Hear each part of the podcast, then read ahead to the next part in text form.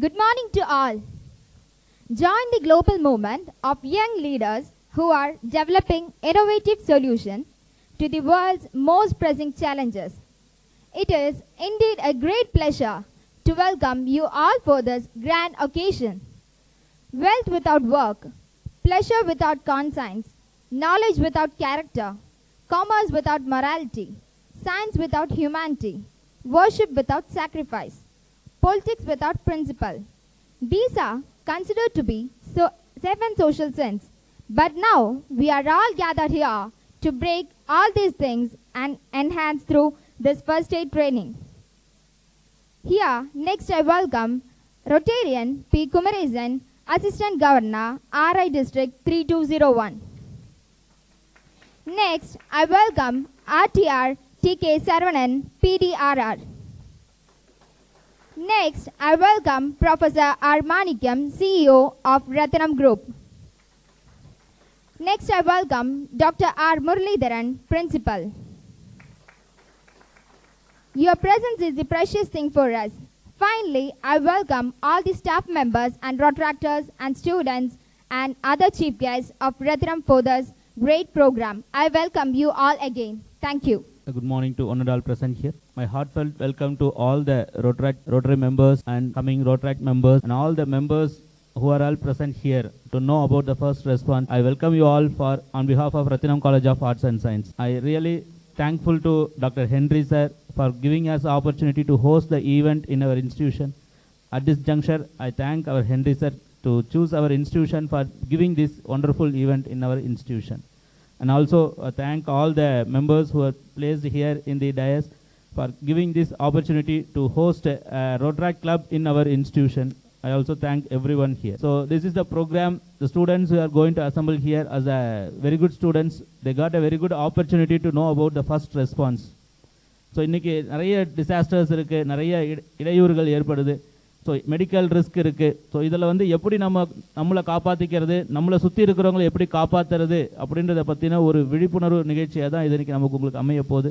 So really is a wonderful programme so இந்த ப்ரோக்ராமில் participate பண்ணியிருக்கக்கூடிய students you have to spend three hours இன்றைக்கி ஒரு ரியலி த்ரீ ஹவர்ஸ் நீங்கள் ஸ்பெண்ட் பண்ண போகிறீங்க இந்த த்ரீ ஹவர்ஸில் you have to learn a lot and you have to help the society so நம்ம லேர்ன் பண்ணிக்கிறது முக்கியம் இல்லை நம்ம சொசைட்டியில் இருக்கக்கூடிய நம்மளை சுற்றி இருக்கக்கூடியவங்களுக்கு ஏதேனும் ஒரு இன்னல்கள் அல்லது ஒரு இக்கட்டான ஒரு சூழ்நிலை ஏற்படும் போது அதை எப்படி நீங்கள் இம்ப்ளிமெண்ட் பண்ணி அவங்களுக்கு ஒரு ஹெல்ப்ஃபுல்லான ஒரு நம்ம ஒரு சொசைட்டிக்கு யூஸ் யூஸ்ஃபுல்லாக இருக்கிற மாதிரி இருக்கணும் அப்படின்றதுக்கான ப்ரோக்ராம் தான் இது. So really this programme is a useful one to the students kindly spend your three hours and learn a life criticals life saving skills இது ஒரு லைஃப் சேவிங் ஸ்கில்ஸாக இருக்கும். Okay so try to learn a new thing today okay also at this juncture i appreciate our member coordinator shyam sharma sir for taking uh, initiatives in and bringing this event to be made successful. And also appreciate the student volunteers as well as everyone who is present here. Uh, thank thank for giving this opportunity. Thank you. President Rotarian Doraraj, Secretary Rotarian Naren, Chairman of Chairman of the event Rotarian Sai Krishna, past DRR and today's trainer Saravanan, Principal of this institution Dr. R. Muralidharan, and to be uh, incoming Rotaract President and my dear students and future Rotractors and Interactors and fellow Rotarians from Rotary Club of Coimbatore Millennium, a warm good morning to one and all. First of all, I would like to congratulate Rotarian Henry Amulraj, who is taking this Interact chairman for the 11th consecutive year in this district. He is giving his heart and soul to this uh, Interact uh, movement. And I also congratulate Millennium Club for backing him always. And as a DRR, he has performed extremely well, and I am sure today also you will do a exceedingly good job இந்த first aid safety எதுக்கு அப்படின்னா எந்த ஒரு incident accident என்ன நடந்தாலுமே இந்த first ஒரு குறிப்பிட்ட மணி நேரம் ஒரு அரை மணி நேரம் ஒரு மணி நேரம் கோல்டன் ஆர்னு சொல்லுவாங்க. இந்த கோல்டன் ஆர்க்குள்ளே நம்மளால் ஆஸ் அ காமன் சிவிலியன் நம்மளால் என்ன பண்ண முடியும்? நம்ம வந்து ஒரு ஆம்புலன்ஸ் வர வரைக்கும் ஒரு டாக்டர் வர வரைக்கும் நம்ம வந்து எதிர்பார்த்துட்டு இருக்கக்கூடாது ஸோ நம்ம அதனால் நம்ம எப்படி நம்ம வந்து ஹெல்ப் பண்ண முடியும்? அப்படிங்கிறதுக்கான ஒரு ப்ரோக்ராம் தான் இன்றைக்கி இது வந்து I am sure it's very very very useful programme the time today the three hours today you are going to spend today is sure it's going to sure save many lifes in the future and I'm very confident you will be train very well இன்னொன்று கொஞ்சம் ஜோவியலாக சொல்ல போனோம்னா இன்னைக்கு எந்த வாட்ஸ்அப்பில் எடுத்தாலும் சரி எது எந்த மீடியாவில் எடுத்தாலும் சரி ஃபஸ்ட்டு ஆக்சிடென்ட் ஸ்பாட்டை பார்த்தோம்னா காமிக்கிறாங்க அப்படின்னு சொன்னால் ஒரு பத்து பேர் நின்றுருக்காங்கன்னா ஒம்பது பேர் வந்து செல்ஃபோனில் அது ஃபோட்டோ தான் இன்றைக்கி வந்து அவேர்னஸ் வந்து இன்னைக்கு அவ்வளோதான் இருக்குது so I am sure you will all change that and wish you all success and good three years time thank you அனைவருக்கும் காலை வணக்கம். நான் அறிமுகப்படுத்தும் இவர் கோவை ரோட்டரியின் தூண். இவர் ஆயிரத்தி தொள்ளாயிரத்தி அறுபத்தி ஒன்றில் பிறந்தவர். புனித மைக்கேல் பள்ளியில் கல்வி கற்று பின்னர் பல கல்லூரிகளுக்கு சென்று சிறப்புரை வழங்கியவர். கணக்குதான் படிப்பேன் என்று கல்லூரி படிப்பை தேர்வு செய்து திறப்பாய் தேறியவர். ஆயிரத்தி தொள்ளாயிரத்தி எண்பத்தி நாலில் இவர் எல்ஐசியில் இணைந்தார் வளர்ந்தார். இவர் எல்ஐசியாலும் எல்ஐசி இவராலும் முன்னேற்றம் பெற்றதால் இவர் முன்னேற்ற அலுவலர் ஆனார் ஒரு தலைமுறையாக இவரது பங்களிப்பு எல்ஐசியில் உள்ளது. ஜீவன் லட்சியா போல இவரது ரோட்டரி பயண லட்சியமும் ஆயிரத்தி தொள்ளாயிரத்தி எண்பத்தி இரண்டு மற்றும் ஆயிரத்தி தொள்ளாயிரத்தி எண்பத்தி மூன்றில் சிஎம்பி கல்லூரியில் சார்ட்டர் பிரசிடென்ட் வழியாய் தொடங்கியது. அதன் தொடர்ச்சியாக ஆயிரத்தி தொள்ளாயிரத்தி எண்பத்தி ஏழு மற்றும் ஆயிரத்தி தொள்ளாயிரத்தி எண்பத்தி எட்டில் புஞ்சை புளியம்பட்டி ரோட்டரி தலைவராக ஜீவன் ஆடத் காப்பீடு திட்டம் போல் எல்ஐசி வளர்ச்சியுடன் இவருடைய ரோட்டரி வளர்ச்சியடைந்தது.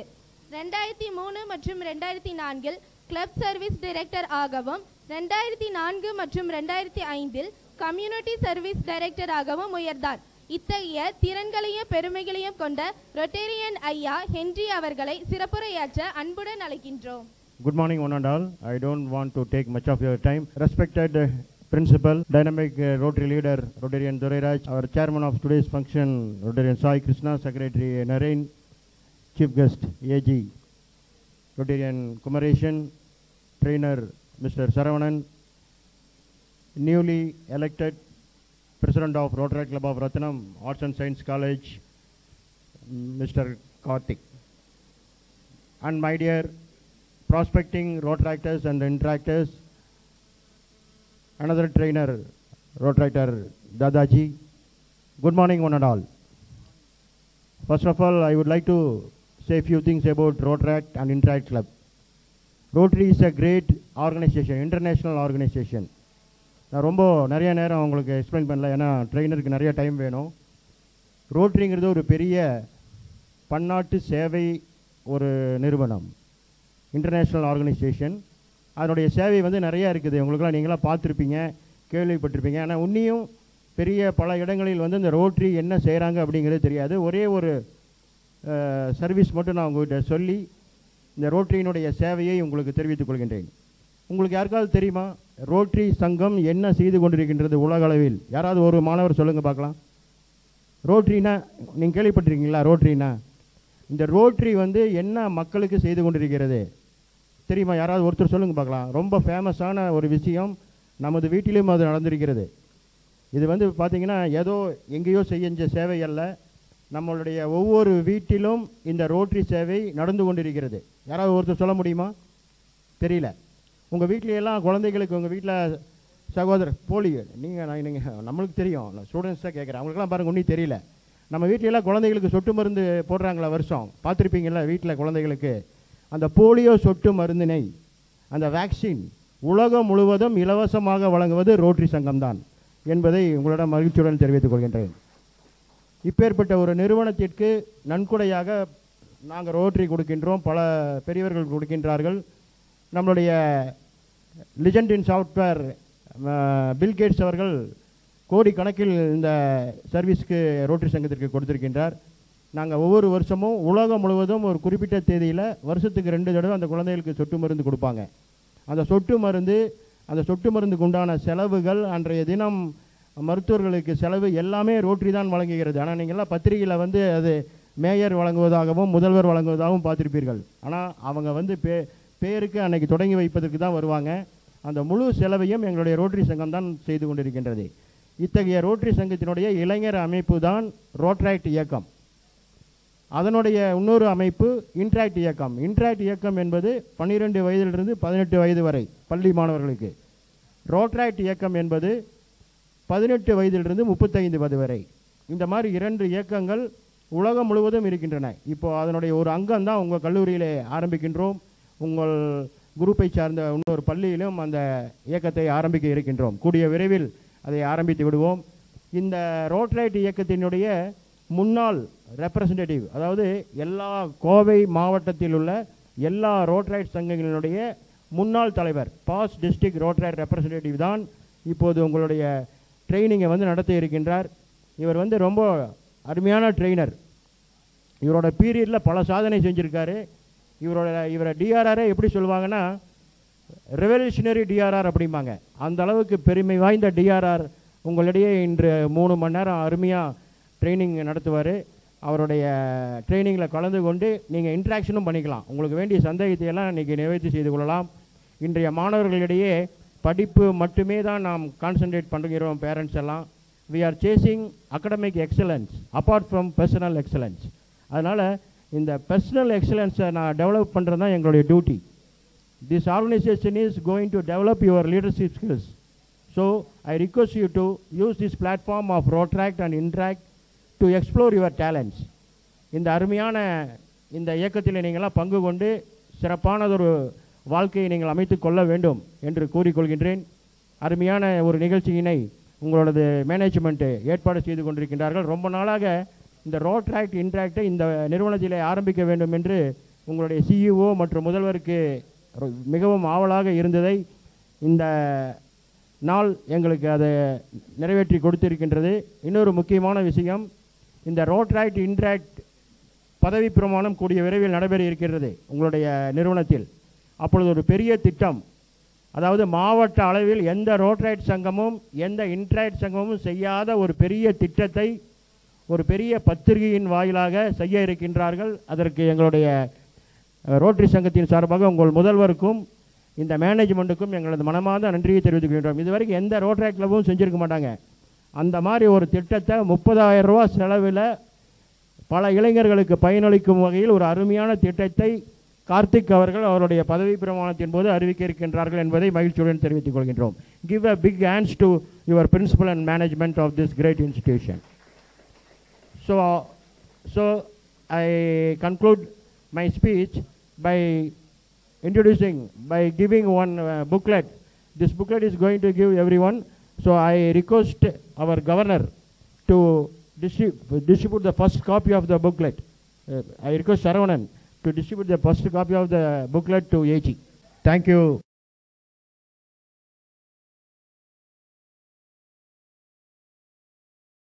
Start பண்ணலாமா? சரிங்களா? ஒரு எக்ஸாம்பிள் நான் சொல்கிறேன் முந்த நேத்து நடந்த ஒரு ஆக்சிடென்ட்டை நானும் என்னோட ஃப்ரெண்டு தாதாஜியும் அட்டன் பண்றோம். நான் சொல்கிறேன் அப்போ உங்களுக்கு தெரியும். ஏன் இவ்வளோ காண்டாகிறேன்னு.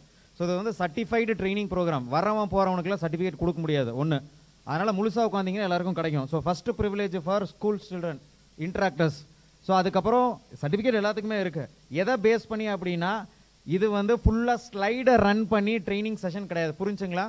ஸ்லைடை ரன் பண்ணி இது இப்படி தான் இது இப்படி தான் அப்படின்னு கிடையாது.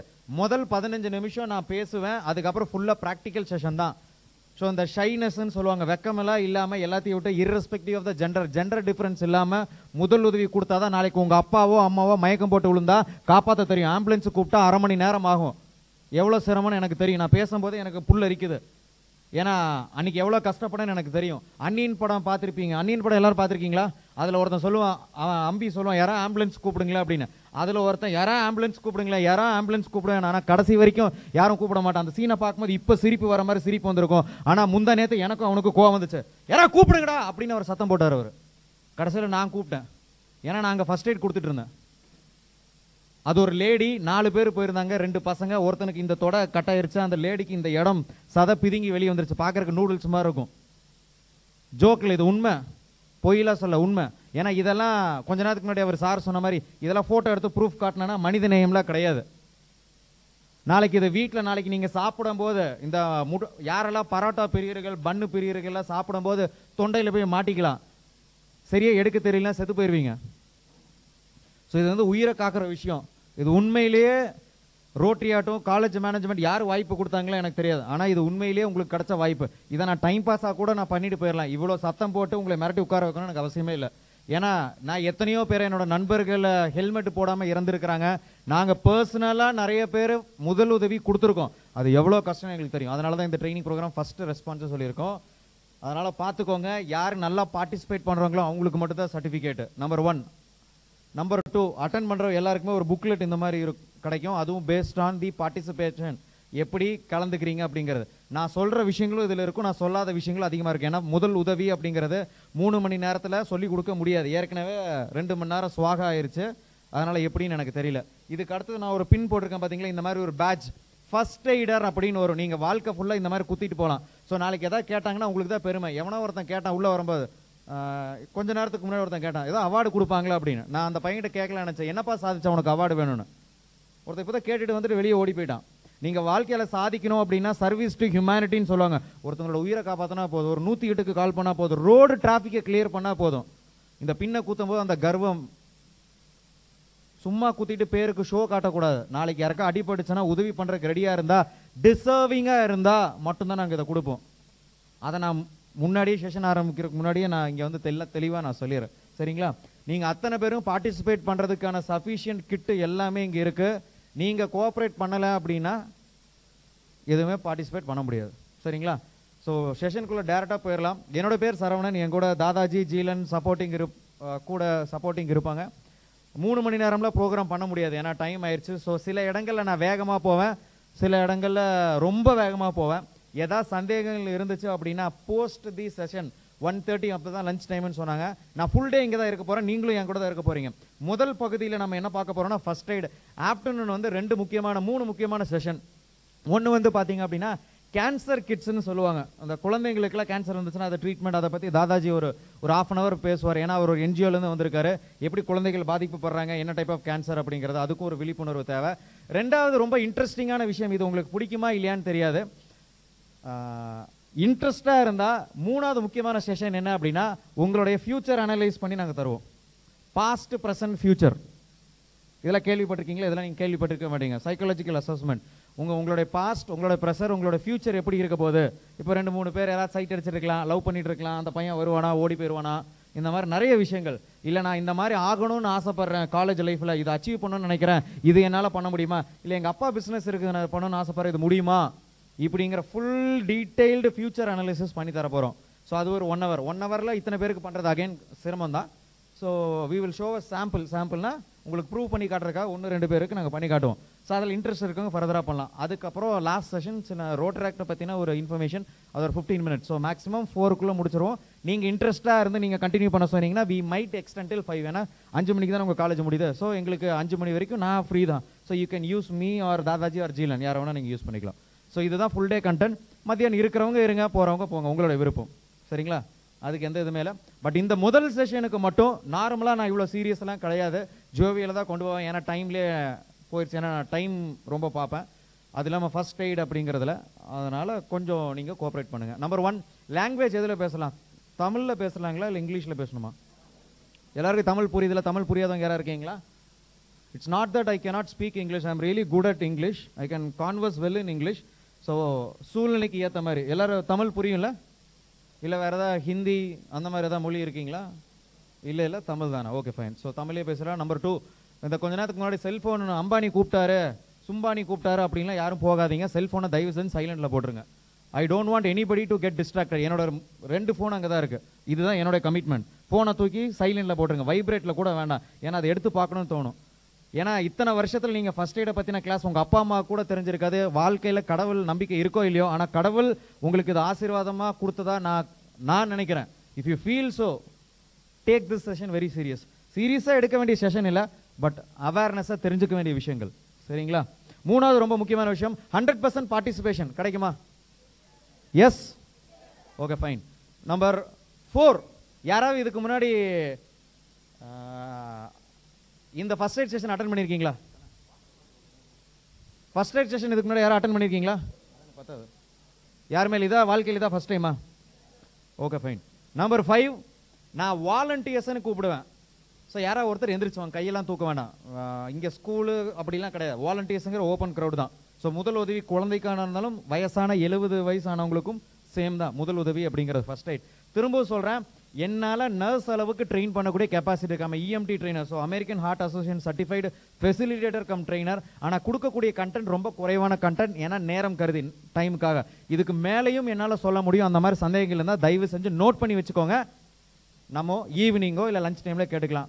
நம்பர் சிக்ஸ் நான் ஒரு அட்டண்டன்ஸ் ஷீட் கொடுக்க சொன்ன கொடுத்தீங்களா?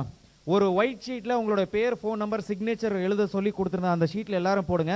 Based on that only certificate will be given அதில் எல்லாரும் உங்கள் காண்டாக்ட் நம்பர் எல்லாமே போடுங்க ஸ்கூல் ஸ்டூடெண்ட்ஸ் வந்து கேர் ஆஃப் இல்லை ஸ்கூல் அப்படின்னு போட்டு மென்ஷன் பண்ணிடுங்க கொடுக்கவே இல்லை நான் கொடுக்க சொன்னால் they've how they though school kids did not receive it please please you can give it now no issues I told you to circulate right then it's I need it by eleven it's eleven fifteen when I say something I need it எல்லாருமே அதில் கையெழுத்து போட்டுட்டீங்களா அப்படின்னு பார்த்துக்கோங்க சரிங்களா with this introduction let's directly jump in the session கொஞ்சம் photographer தள்ளி இருந்துக்கோங்க. ரைட்டுங்களா ஆமாம் ஃபோட்டோகிராஃபர் தானே. ரைட் இப்போது இதில் அஞ்சு வகையான ஆக்சிடென்ட் இதில் காட்டியிருக்கல தெரியலன்னா கொஞ்சம் முன்னாடி கூட வந்துக்கோங்க. சேர் எடுத்து இங்கே போட்டுக்கோங்க. எனக்கு எந்த பிரச்சனையுமே இல்லை. நின்று கூட செஷன் பார்க்கலாம். புரியுதுங்களா? இங்கே உட்காந்து கூட செஷன் பார்க்கலாம். நான் முன்னாடி நான் சொல்லிடுறேன். எனக்கு இப்படி தான் உட்காரணும் அப்படின்னு கிடையவே கிடையாது. ஏன்னா முதல் பதினஞ்சு நிமிஷம் தான் நான் பேசுவேன். அதுக்கப்புறம் ப்ராக்டிக்கல் தான். Girls those of you guys sitting back side தெரியலன்னா முன்னாடி வரேன்னா வாங்க. எனக்கு எந்த பிரச்சனையுமே இல்லை. இங்கே உட்காரனால உட்காந்துக்கோங்க you can make use of the dais also I have no problem number one இப்போ இங்கே கார் ஆக்சிடென்ட் பிக்சர் காட்டியிருக்கிறாங்க. நான் என்ன சொல்ல வரேன்னா தமிழ்நாடு மட்டும் இல்லை உலகம் ஃபுல்லாக ஆக்சிடென்ட்ஸ் நடந்திருக்கு. ரோடு ட்ரெயின் நடந்து போகிறவன் அப்புறம் ஃப்ளைட் ஆக்சிடென்ட் இந்த மாதிரிலாம் நிறைய ஆக்சிடென்ட்லாம் நடந்திருக்கு. ஆமாவா இல்லையா? ஆமாவா இல்லையா? இந்த மாதிரி ஆக்சிடென்ட்ஸ்லாம் நீங்கள் பார்த்துருக்கீங்களா? பார்த்துருக்கீங்களா இல்லையா? ஃபயர் ஆக்சிடென்ட் தீ விபத்துக்கெல்லாம் நடந்திருக்கா? நடந்திருக்கா இல்லையா? நடக்க வாய்ப்பு இருக்கா? சரி நிலநடுக்கம் எர்த்துக்குவேக் நடந்திருக்கா? நடக்கிறதுக்கு வாய்ப்பு இருக்கா? கோயம்புத்தூர் வந்து சீஸ்மிக் ஜோன் ஃபோர் நிறைய பேர் என்ன சொல்கிறாங்க டிசம்பர் மாதம் வந்தாலே சென்னை பயம். திருப்பி மூணாவது தடவை. இப்போ என்ன வரப்போகுதுன்னு தெரியல. எல்லாரும் பயந்துட்டு இருக்காங்க. ஆனால் கோயம்புத்தூர் எல்லாரும் சேஃப்னு நினச்சிட்டு இருக்காங்க. ஆனால் இது ஒரு நிலநடுக்கம் ஏற்படக்கூடிய ஜோன் சீஸ்மிக் ஜோன் ஃபோர்னு சொல்லுவேன் நான் எப்போ வரும்னு வெயிட் பண்ணிட்டு இருக்கேன். ஏன்னா அப்போ தான் எனக்கு வேலை. டிசாஸ்டர் ட்ரெயினர் ஏன்னா நீங்களா குழிக்குள்ளே போயிருவீங்க நான் மேலே இருப்பேன். ஏன்னா உங்களுக்கு எப்படி தப்பிக்கிறேன்னு தெரியாது. ஜோக்கில் இதான் உண்மை. ட்ரெயின் ஆக்சிடென்ட் இல்லை இந்த மாதிரி வெள்ளம் இந்த மாதிரிலாம் நடந்திருக்கு. எல்லா விபத்துகளுமே ஏதோ ஒரு விதத்தில் நடந்துகிட்டே இருக்குது இப்போ என்னோட கேள்வி என்னென்னா ஏதோ ஒரு விபத்து நீங்கள் கண்ணால் பார்த்துருப்பீங்க. எத்தனை பேர் போய் ஹெல்ப் பண்ணியிருக்கீங்க கை தூக்குங்க. நீங்களா டீல்ல விட்டுலாம் என்ன ஹெல்ப் பண்ணீங்க? கீழே விழுந்துட்டாங்க அவங்களுக்கு என்ன ஹெல்ப் பண்ணீங்க? தண்ணி கொடுத்து கூட்டிட்டு போய் உட்கார வச்சீங்க. நீங்க என்ன பண்ணீங்க? ஃபயர் ஆக்சிடென்ட் ஆயிடுச்சு. ஓகே துணி போட்டு காப்பாத்து வேற யாரும் இங்க கை தூக்குனீங்களா? சொல்லுங்க. உட்காந்துட்டே சொல்லுங்க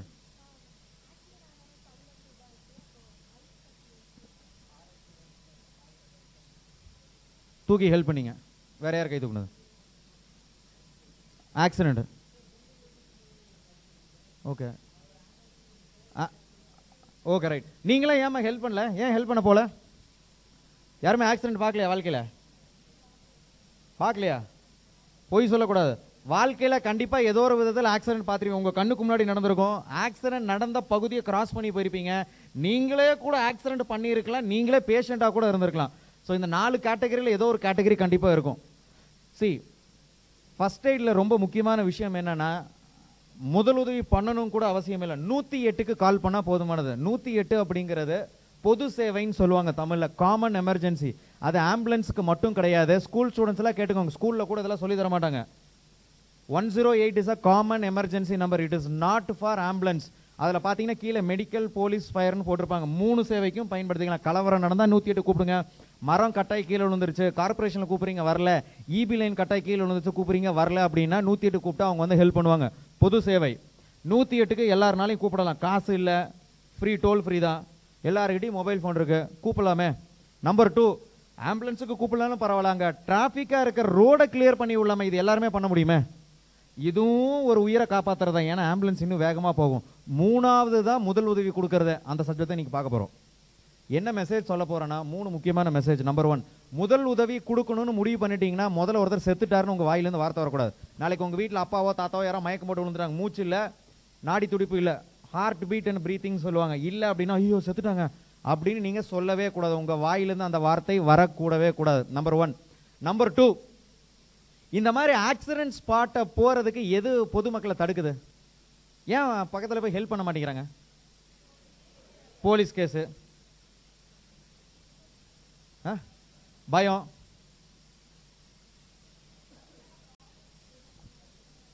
ஓகே அதிகப்படியான பிரச்சனைகள் என்ன பார்த்தீங்கன்னா நம்பர் ஒன் போலீஸ் போலீஸ் எங்கேயா பிடிச்சிட்டு போயிடுவானா நம்பர் டூ ரத்தத்தை பார்த்தா பயம். மூணாவது நமக்கே ஒன்றும் தெரியாது. நம்ம போய் என்ன பண்ண போகிறோம் நாலாவது நம்ம ஏதோ பண்ணி அந்த ஆளுக்கு எதாவது ஆயிடுச்சுன்னா அஞ்சாவது சுற்றி இருக்கிறவன் எதுவுமே செய்ய விட மாட்டானுங்க. ஆறாவது கேட்டகரி எப்போ போனாலும் இந்த செல்ஃபி எடுக்கிறது ஃபோட்டோ எடுக்கிறதுன்னு ஒரு குரூப் இருப்பானுங்க. அவனுங்கள திருத்தவே முடியாது. திருத்தவே முடியாது. நிஜமாக சொல்கிறேன் ஜோக்கில் இல்லை மூணு நாளைக்கு முன்னாடி அடையாறு பிரிட்ஜில் செல்ஃபி எடுத்து ஒருத்தன் உள்ளே விழுந்துட்டான். ஹெல்ப் பண்ண போனவன் இர்ஃபான் சொல்லிட்டு ஒரு ஹெல்ப் பண்ண போனவனை போலீஸ் அது என்ன ரயில்வே போலீஸ் ஸ்டேஷன் மறந்துட்டேன். அங்கே வந்து ஜட்டியோட நிற்க வச்சு அடிச்சிருக்காங்க. பை ஸ்டாண்டர்னு சொல்றான். அதான் வேடிக்கை பார்க்கறவன் ஹெல்ப் பண்ண போனவன். மாநகரம் படம் பார்த்துருப்பீங்கன்னு நினைக்கிறேன். நல்ல பட சில படங்களை நல்ல விஷயங்கள் சொல்லிக் கொடுக்கும். நீங்கள் உதவி பண்ணாதான் நாளைக்கு உங்கள் யாருக்கா உதவி பண்ணுவாங்க. இல்லைனா உதவி வரவே வராது. இதுதான் மெசேஜ் ஸோ முதல்ல சட்டங்கள் தெரிஞ்சுக்கணும். அதுதான் முதல் சட்டம் அங்கே போட்டிருக்கு. Good Samaritan law Ministry of Road and Transport அப்போ ஒரு கான்ஸ்டியூஷன் பாஸ் பண்ணியிருக்காங்க நம்ம அரசியல் சாசனத்தில். ரெண்டாயிரத்தி பதினஞ்சில் கடைசியாக வந்தது. என்ன சொல்கிறாங்க அப்படின்னா நீங்கள் வேடிக்கை பார்த்துட்டு இருக்கீங்க உங்கள் கண்ணுக்கு முன்னாடி ஆக்சிடென்ட் நடந்துச்சுன்னா தைரியமாக போய் ஹெல்ப் பண்ணுங்கள் போலீஸ் உங்களை பிடிக்கிறதுக்கு ரைட்ஸ் கிடையாது. நீங்கள் ஐ விட்னஸாக இருந்தாலும் நீங்கள் சொல்லணும் சார் நாலா ஸ்டேஷனுக்குலாம் வர முடியாது. நான் விருப்பம் இருந்தால் தான் வருவேன் அப்படின்னு நீங்கள் சொல்லணும். பிரச்சனை என்னென்னா நம்மக்கிட்ட ரூல்ஸ் எல்லாம் இருக்குது எவனும் கேள்வி கேட்குறதுல தான் ப்ராப்ளம் நம்பர் டூ இப்போ நிறைய பேர் வேடிக்கை பார்த்துட்டே இருப்போம் ஆனாலும் போக மாட்டான். ஸோ அவனால் ஊக்குவிக்கணும்ல மோட்டிவேஷன் சொல்லுவாங்க. அதனால் கவர்மெண்ட்லேருந்து ஒவ்வொரு மூணு மாதத்துக்கு ஒரு தடவை இன்சென்டிவ் காசெல்லாம் கொடுக்குறாங்க. உயிரை காப்பாற்றுறதுக்கு கேவலமாக இல்லை? ஒருத்தங்க ஹெல்ப் பண்ணுறதுக்கு காசு கொடுக்குறாங்க பார்த்துக்கோங்க. ஆனால் நல்ல விஷயம் தான். அப்பவும் யாரும் போகிறதில்ல மூணாவது ரொம்ப முக்கியமான விஷயம் என்னென்னா இப்போ யாரோ ஒருத்தர் முதல் உதவி பண்ணணும்னு போகிறாங்க என்ன தாட் ப்ராசஸில் போகிறீங்க என்ன எண்ணத்தில் போகிறீங்க காப்பாற்றணும்னு எண்ணத்தில் தான் போகிறான் ஸோ கோர்ட் என்ன சொல்லுது? எப்பா அவர் காப்பாற்றணும்னு எண்ணத்தில் தான் போகிறான் கொலை பண்ணணும்னு எண்ணத்தில் போகல ஸோ அதனால் அவர் எதாவது முதலுதவி கொடுத்து எதாவது ஆயிடுச்சுன்னா கூட that person is not responsible அப்படின்னு இந்த சட்டத்தில் இருக்கு குட் சமாரிட்டன் லா கூகுளில் good Samaritan law two thousand fifteen ministry of IRCTC இல்லைன்னா ரோட் டிரான்ஸ்போர்ட் அப்படின்னு அடிச்சீங்கன்னா பிடிஎஃப் ஃபைல் வரும் ரெண்டு பேஜ் அடுத்தது அமெரிக்கன் ஹார்ட் அசோசியேஷன் இவங்க தான் உலகத்திலே தலை சிறந்த நிபுணர்கள் எதுலன்னா நிறைய பேர் மாரடைப்புன்னு சொல்கிறாங்களா கார்டியாக் அரெஸ்ட் ஹார்ட் அட்டாக் வேற கார்டியாக் அரெஸ்ட் வேற நல்லா தெரிஞ்சுக்கோங்க. இந்த பழங்காலத்தில் பிளாக் அண்ட் ஒயிட் படம்லாம் பார்த்தீங்கன்னா தந்தி அப்படின்னு சொன்னால் அப்படியே நெஞ்ச பிடிச்சிட்டு கீழே விழுந்து செத்து போயிடுவான். ஸோ அதெல்லாம் கார்டியா அரெஸ்ட்னு சொல்லுவாங்க. அந்த மாதிரி வரும்போது இந்த சிபிஆர்னு ஒன்று பண்ணணும். இந்த கை வச்செல்லாம் அழுத்துவாங்க. இதெல்லாம் சினிமாலாம் பார்த்துருப்பீங்கன்னு நினைக்கிறேன். அதை நான் சொல்லி கொடுக்க போகிறேன் அதெல்லாம் யார் கொடுக்குறாங்கன்னா லோக்கல் இருக்கிற கேஜி ஹாஸ்பிட்டலு பிஎஸ்ஜி ஹாஸ்பிட்டலாம் கிடையாது. அமெரிக்கன் ஹார்ட் அசோசியேஷன் அது ஒரு குழுமம். It's a group of community of people found by six cardiologist ஒவ்வொரு அஞ்சு வருஷத்துக்கு ஒரு தடவையும் அவங்க ரிசர்ச் பண்ணி அவங்க கொடுக்குறது. ஸோ இது லோக்கல் ட்ரைனிங்லாம் கிடையாது. நம்பர் டூ அப்புறம் International Red Cross and Red Crescent சொசைட்டிஸ்ங்கிறவங்க தான் இருக்காங்க. அவங்க யாருன்னா இந்த சின்ன சின்ன கையிலலாம் அடிபடுதுல ரத்தம் அந்த மாதிரி. சின்ன சின்ன ஃபர்ஸ்ட் எய்ட் ஆர்டினரி ஃபர்ஸ்ட் எய்டுன்னு டெக்னிக்கலாக சொல்லுவாங்க. அதெல்லாம் எப்படி சொல்லி கொடுக்கறது அப்படிங்கிற கைட்லைன் சட்டங்கள் கொடுக்கறது அவங்க. கடைசியாக இருக்கிறவங்க யூரோப்பியன் ரிசர்சிட்டேஷன் கவுன்சில் அதாவது உலகத்திலேயே சேஃப்டி ஸ்டாண்டர்டில் தலை சிறந்த நிபுணர்கள் யாருன்னா யூரோப்பியன் கண்ட்ரிஸ் தான். உங்கள் மொபைல் ஃபோனில் சிஇ அப்படின்னு ஒரு மார்க் இருக்கும் பார்த்துருக்கீங்களா? உங்கள் மொபைல் ஃபோனில் பின்னாடி பேட்டரியிலயோ ஃபோன்லேயோ சிஇ அப்படின்னு ஒன்று இருக்கும். அப்படின்னா என்ன அர்த்தம்னா கான்ஃபெடரேஷன் ஆஃப் யூரோப்பியன் ஸ்டாண்டர்ட்ஸ் அது நீங்கள் பிராண்டட் வாட்ச் வாங்குறீங்கன்னா அதுலேயும் இருக்கும். பிராண்டட் பென் இருந்தாலும் இருக்கும். இந்த ப்ரொஜெக்டர் ஏசி குடிக்கிற தண்ணி எல்லாத்துக்குமே இருக்கும். நீங்கள் பயன்படுத்துகிற காரு சாரு எல்லாத்துக்குமே இருக்கும். அங்கே வச்சுருக்கிற அந்த ஏசியாக இருந்தாலும். அந்த சிஇன்னு e மார்க் இருந்துச்சுன்னா உலகத்தில் எங்கே வேணால் யூஸ் பண்ணிக்கலாம். பாதுகாப்பு தரச்சான்று பெற்றது வேர்ல்டு சேஃப்டி ஸ்டாண்டர்ட்னு சொல்கிறேன் நீங்கள் யூஸ் பண்ணுற அந்த பாஷ்லாம் லென்ஸு இல்லை ஸ்பெக்ஸ் யூஸ் பண்ணீங்களாலும் அதில் இருக்கும். இல்லை அப்படின்னா இந்தியா லோக்கலில் மட்டும்தான் பயன்படுத்த முடியும். ஸோ ரிசர்சிட்டேஷன் கவுன்சிலுங்கிறவன் யார் அப்படின்னா சிபிஆருக்கு ஸ்டாண்டர்ட் கொடுக்குறவங்க. ஏன் இந்த சட்டம்லாம் தெரிஞ்சு வச்சுக்கணும்? நாளைக்கு லாஸ் தெரியல அப்படின்னா நாளைக்கு ஹெல்ப் பண்ணும்போது கொஷின் மார்க் ஸோ அதனால் லாஸ் தெரிஞ்சு வச்சுக்கோங்க. ரைட்டுங்களா ஸோ நேரடியாக சப்ஜெக்ட்குள்ள போயிடலாம். ஃபர்ஸ்ட் எய்டராக நீங்கள் செய்ய வேண்டிய வேலை என்ன அப்படின்னா இந்த முதல்ல இருக்குது பார்த்தீங்களா அப்ஜெக்டிவ்ஸ்னு சொல்லுவாங்க. பிபிபி அப்படின்னு சொல்லுவாங்க. ப்ரிசர்வ் ப்ரிவெண்ட் ப்ரொமோட் இப்போது ஃபார் எக்ஸாம்பிள் இங்க ஒரு பொம்மை தெரியுதா? மேனிக்கின்னு சொல்லுவாங்க. தெரியுதுங்களா? தெரியுதா? ஆ. இப்போ ஃபார் எக்ஸாம்பிள் ஒரு ஆள் கீழே அடிப்பட்டு கீழே விழுந்திருக்காருன்னு வச்சுக்குவோம். நீங்கள் மு- தெரியலன்னா எந்திரிச்சுன்னு பாருங்கள் தப்பு இல்லை. சரிங்களா? இப்போது ஒரு ஆள் கீழே அடிப்பட்டு விழுந்திருக்காரு இல்லை மயக்கம் போட்டு கீழே விழுந்துட்டாங்கன்னா நீங்கள் பண்ண வேண்டிய வேலைன்னா ப்ரிசர்வ் என்ன ப்ரிசர்வ் பண்ணணும்னா இவரோட உயிர் இந்த உடலை விட்டு வெளியே போகாத மாதிரி இருக்கணும். அது உங்களால் பண்ண முடியுமா? Yes or no yes or no இப்போ ஃபார் எக்ஸாம்பிள் ஒருத்தங்க பென்சில் பிளேடு வச்சு சீவிட்டு இருக்காங்க. திடீர்னு ரத்தம் நிறைய போயிடுச்சு அவரோட உயிர் அந்த உடல்லேருந்து வெளியே போகாமல் இருக்கணும்னு நீங்கள் என்ன பண்ணணும்? ரத்தத்தை அரெஸ்ட் பண்ணால் முடிஞ்சு. அப்போ தாராளமாக ஒருத்தங்களோட லைஃப்பை நீங்கள் ப்ரிசர்வ் பண்ண முடியுமா முடியாதா? இப்போ எஸ்ஸா நோவா ஸோ உங்கள் அம்மா உங்கள் அப்பா கூட ஒரு விதத்தில் டாக்டர் தான். சோஷியல் டாக்டர்னு சொல்லுவாங்க. சின்ன வயசில் உங்களுக்கு அடிப்படுச்சுன்னா காய்ச்சல் வந்துச்சுன்னா ஈர துணி வைக்கிறது தேர் ஆல் சோஷியல் டாக்டர் நீங்களும் இப்போ சோஷியல் டாக்டர் ஆக போறீங்க. உங்களோட குழந்தைங்களுக்கோ இல்ல ரோட்ல போறவங்களுக்கோ இல்ல உங்களுடைய நண்பர்களுக்கோ. ரெண்டாவது முக்கியமான விஷயம் என்னன்னு பார்த்தீங்கன்னா ப்ரிவெண்ட் ப்ரிவெண்ட்னா என்ன அப்படின்னா ப்ரிவெண்ட்னா என்னன்னா மென்மேலும் அடிபடாத மாதிரி பார்த்துக்கணும் இப்போ ஃபார் எக்ஸாம்பிள் நம்ம காலேஜில் ஒருத்தன் வேலை பார்த்துட்டு இருக்கான். படிச்சுட்டு வெளியே வந்துட்டு இருக்கான். திடீர்னு இந்த ரோட்ல லாரி அடிச்சு கீழே விழுந்துட்டான். ஸோ ரோட்லயே வச்சு ஃபர்ஸ்ட் எய்ட் பண்ண முடியுமா? முடியுமா முடியாதா? பண்ணலாமா கூடாதா? பண்ணலான்னா நிறைய கூட்டம் வரும் நிறைய டிராஃபிக்காக இருக்கும் நிறைய டஸ்ட்டாக வருமே அப்படின்னா திருப்பி அவருக்கு மென்மேல் அடிபடுறதுக்கு வாய்ப்பு இருக்கும்ல? ஸோ அதான் ப்ரிவெண்ட் ஃப்ரம் ஃபர்தர் டேமேஜ் அப்போ என்ன பண்ணும்? அவரை பாதுகாப்பாக தூக்கிட்டு வரணும். அங்கே ஒருத்தர் சொன்னார் ஒருத்தர் கால் அடிபட்டுருச்சு நான் பாதுகாப்பாக தூக்கிட்டு போனேன் அப்படின்னு அங்கே ஒருத்தர் சொன்னார். So prevent from further damage so இருக்கக்கூடிய இடங்கள் குப்பை தொட்டியோ ஈ கொசு கூட்டம் காற்று சப்ளை இந்த மாதிரி பிரச்சனைகளை இல்லாத இடம் இல்லாத இடமா இருந்தால் வேலை பார்க்கலாம். இல்லைனா பத்திரமா தூக்கிட்டு வந்து ஃபர்ஸ்ட் எய்ட் பண்ணணும். அதான் ப்ரிவெண்ட் ஃப்ரம் ஃபர்தர் டேமேஜ் இப்போ சொல்லுங்க அது உங்களால் பண்ண முடியுமா? தாராளமாக பண்ணலாம். மூணாவது ப்ரொமோட் ப்ரொமோட் ஃபார் ரெக்கவரின்னு சொல்லுவாங்க ஹாஸ்பிட்டலுக்கு அனுப்பிடுறது. அது உங்களால் பண்ண முடியுமா? வேறு ஒன்று மேலே நூற்றி எட்டு கூப்பிட்டா அவங்க வந்து கூட்டிகிட்டு போயிடுவாங்க பண்ண முடியுமா முடியாதா? ஸோ ஆக மொத்தம் ப்ரிசர்வ் ப்ரிவென்ட் ப்ரொமோட் யாருனாலையும் பண்ண முடியல. இப்போ உங்களாலையும் பண்ண முடியும். இது எல்லாமே இன்டர்நேஷ்னல் ஸ்டாண்டர்ட் நாளைக்கு எந்த உலகத்தில் எங்கே போனாலும் இதுதான் ஸ்டாண்டர்ட் இப்போ என்ன டவுட்னா இது மூணும் சொல்கிறதுக்கு ஈஸியாக இருக்குது ஆனால் எப்படிங்க நான் பண்ணுறது அப்படின்னு தெரியணும்ல. ஸோ அதுக்கு நம்ம என்ன பண்ணணும் அப்படின்னா டிடிடின்னு சொல்லுவாங்க. டயக்னசிஸ் ட்ரீட்மெண்ட் டிஸ்போஸ் அப்படின்னு சொல்லுவாங்க. இப்போ ஒருத்தருக்கு அடிபட்டுருச்சுன்னா எப்படிங்க ப்ரிசர்வ் பண்ணுறது எப்படிங்க ப்ரிவெண்ட் பண்ணுறதுன்னு தெரியணும்ல? ஐயோ அங்கே யாரோ ஒருத்தருக்கு ரத்தம் வந்துருச்சு போல் இருக்கு. வாங்க வாங்க வாங்க இங்கே வாங்க வாங்கப்பா. வாப்பா. வாப்பா. வாப்பா வாப்பா. என்னப்பா ரத்தம்? என்னப்பாச்சு? சொல்லுப்பா. என்னாச்சு? பிளேடு கட்டாயிருச்சா இங்க பாருங்க ரத்தம் வந்துருச்சு. இப்போ நம்ம இவருக்கு வந்து ஃபர்ஸ்ட் எய்ட் பண்ணோம் நம்ம என்ன பண்றோம்? ஊன் ட்ரெஸ்ஸிங் சொல்லுவோம். அதாவது என்னன்னா அந்த புண்ணெல்லாம் க்ளீன் பண்ணிட்டு அதுக்கு மேல ரோலர் பேண்டேஜ் இல்ல கர்ச்சி பெச்சோ கட்டிட்டு கையை ஹார்ட் லெவலுக்கு மேலே வைக்கணும். ஏன்? அப்பதான் ரத்த ஓட்டம் கம்மியாக இருக்கும். இது ஃபர்ஸ்ட் எய்டில் ஸ்லிங்னு சொல்லுவாங்க. இது எல்லாமே நீங்கள் ப்ராக்டிஸ் பண்ணுவீங்க. நான் எப்படி நான் சொல்லித்தரேன்? இப்போ இவருக்கு இந்த மாதிரி கட்டு போட்டுட்டோன்னா இப்போ நம்ம காலேஜ்லேயோ நீங்கள் வேலை பார்க்குற இடத்துலையோ கார்லேயோ டூ வீலர்லயோ ஃபஸ்ட் எய்ட் கிட் இருந்தால் யூஸ் பண்ணிக்கலாம். ரேஸ் கோர்ஸில் நான் கத்துறேன். யாராவது டூ வீலரில் ஃபர்ஸ்ட் எய்ட் கிட் இருந்தால் கொடுங்கண்ணா. ஒரு நாய் கூட இல்லை. எல்லாரும் வெளியே போயிட்டாங்க. அன்னியன் படத்தில் வந்த மாதிரி. இப்போ இந்த மாதிரி நம்ம கட்டு போட்டுட்டு இவரை ஹாஸ்பிட்டலுக்கு கூட்டிட்டு போனா டாக்டர் என்ன பண்ணுவார்? கட்டை ரிமூவ் பண்ணிட்டு எப்போ துரு பிடிச்ச கம்பி கிச்சிருச்சா என்னாச்சு அப்படின்னு தெரிஞ்சு அதுக்கு தேவையான டேப்லெட்டு இன்ஜெக்ஷன் டிடி இன்ஜெக்ஷன் போடுவாங்க. இப்போ டிடிடி அப்படிங்கிறது என்ன அப்படின்னா உங்க பேர் என்னங்க? சரண். இப்போ ஆஸ் அ ஃபர்ஸ்ட் எய்டராக நான் என்ன டயக்னோஸ் பண்ணிவிட்டு அவருக்கு ரத்தம் வலிகிறத பார்த்துட்டு அதான் கண்ணால் பார்க்கலாம். இல்லை நீங்கள் வயிறு வலின்னு அப்படின்னு சொல்லி போனீங்கன்னா டாக்டர் நிறைய கேள்வி கேட்டப்ப என்னம்மா சாப்பிட்டா? என்ன சாப்பிட்ட? இட்லி சாப்பிட்டா? நேற்று சாப்பிட்டு வச்ச இட்லி சாப்பிட்டா அப்புறம் வயிறு வலிக்கு தான் செய்யும். இப்போ இந்த மாதிரி ஓகே. இப்போ தலையில் அடிபட்டுருச்சு காலில் அடிபட்டுச்சு அப்படின்னா டாக்டர் என்ன பண்ணுவாங்க? எம்ஆர்ஐ எடு கம்ப்யூட்டர் டொமரோட சிடி எல்லாம் பண்ணு. இது டயக்னோசிஸ் பிரச்சனை என்னன்னு கண்டுபிடிக்கிறது. இது கண்ணால் பார்த்துட்டோம். ட்ரீட்மெண்ட் அதுக்கப்புறம் என்ன சொல்லுவாங்க? ஒன்று ஹாஸ்பிட்டலில் இருக்க சொல்லுவாங்க இல்லை மாத்திரை கொடுப்பாங்க. இப்போ இவருக்கு ட்ரீட்மெண்ட் கட்டுப்படாச்சு மூணாவது டீன் போட்டிருக்கா டிஸ்போஸ் இப்போ முதலுதவி கொடுக்கக்கூடியவரை நீங்க என்ன பண்ணணும்? இவரை ஹாஸ்பிட்டலுக்கு கூட்டிட்டு போகணும். போங்கப்பா ஹாஸ்பிட்டல் கூட்டிட்டு போங்க. ஹாஸ்பிட்டல் கூட்டிட்டு போங்க. கை தட்டுங்க பாப்பா சரணுக்கு நல்லா சத்தமா கை இதே ஹாஸ்பிட்டல்னா அட்வான்ஸ்டு லைஃப் சப்போர்ட்னு சொல்லுவாங்க. இப்போ என்ன சொல்லுவாங்க சார் மூணு நாள் நீங்க தள்ளிருங்க மேடம். மூணு நாள் தங்கிருங்க. இல்லைன்னா கால் கட்டாயிரும் கை கட்டாயிரும் அப்படின்னு சொல்லுவாங்க. சரிங்களா? இது சிம்பிளான வேலை. இது எல்லாருனாலையும் பண்ண முடியுமா? இது கண்ணால தெரியக்கூடியதுன்னா யார் வேணா பண்ணலாம். இப்போ கண்ணுக்கு தெரியாத விஷயம். உதாரணத்துக்கு இப்படி ஒருத்தர் கீழே விழுந்து கிடக்கிறாரு. இப்போ கீழே விழுந்திருக்கிறவருக்கு ரத்த கசிவு எதுவுமே இல்லை. அப்புறம் என்னங்க செக் பண்ணுறது என்ன பண்ணணும் அப்படின்னு தெரியணும்ல? ஒருத்தர் மயக்கம் போட்டு விழுந்துட்டாலோ இல்லை விழுந்திருந்தாலோ நீங்கள் பண்ண வேண்டிய விஷயம் என்ன அப்படிங்கிறது அடிப்படையான விஷயம் டாக்டர் ஏபிசின்னு சொல்லுவாங்க.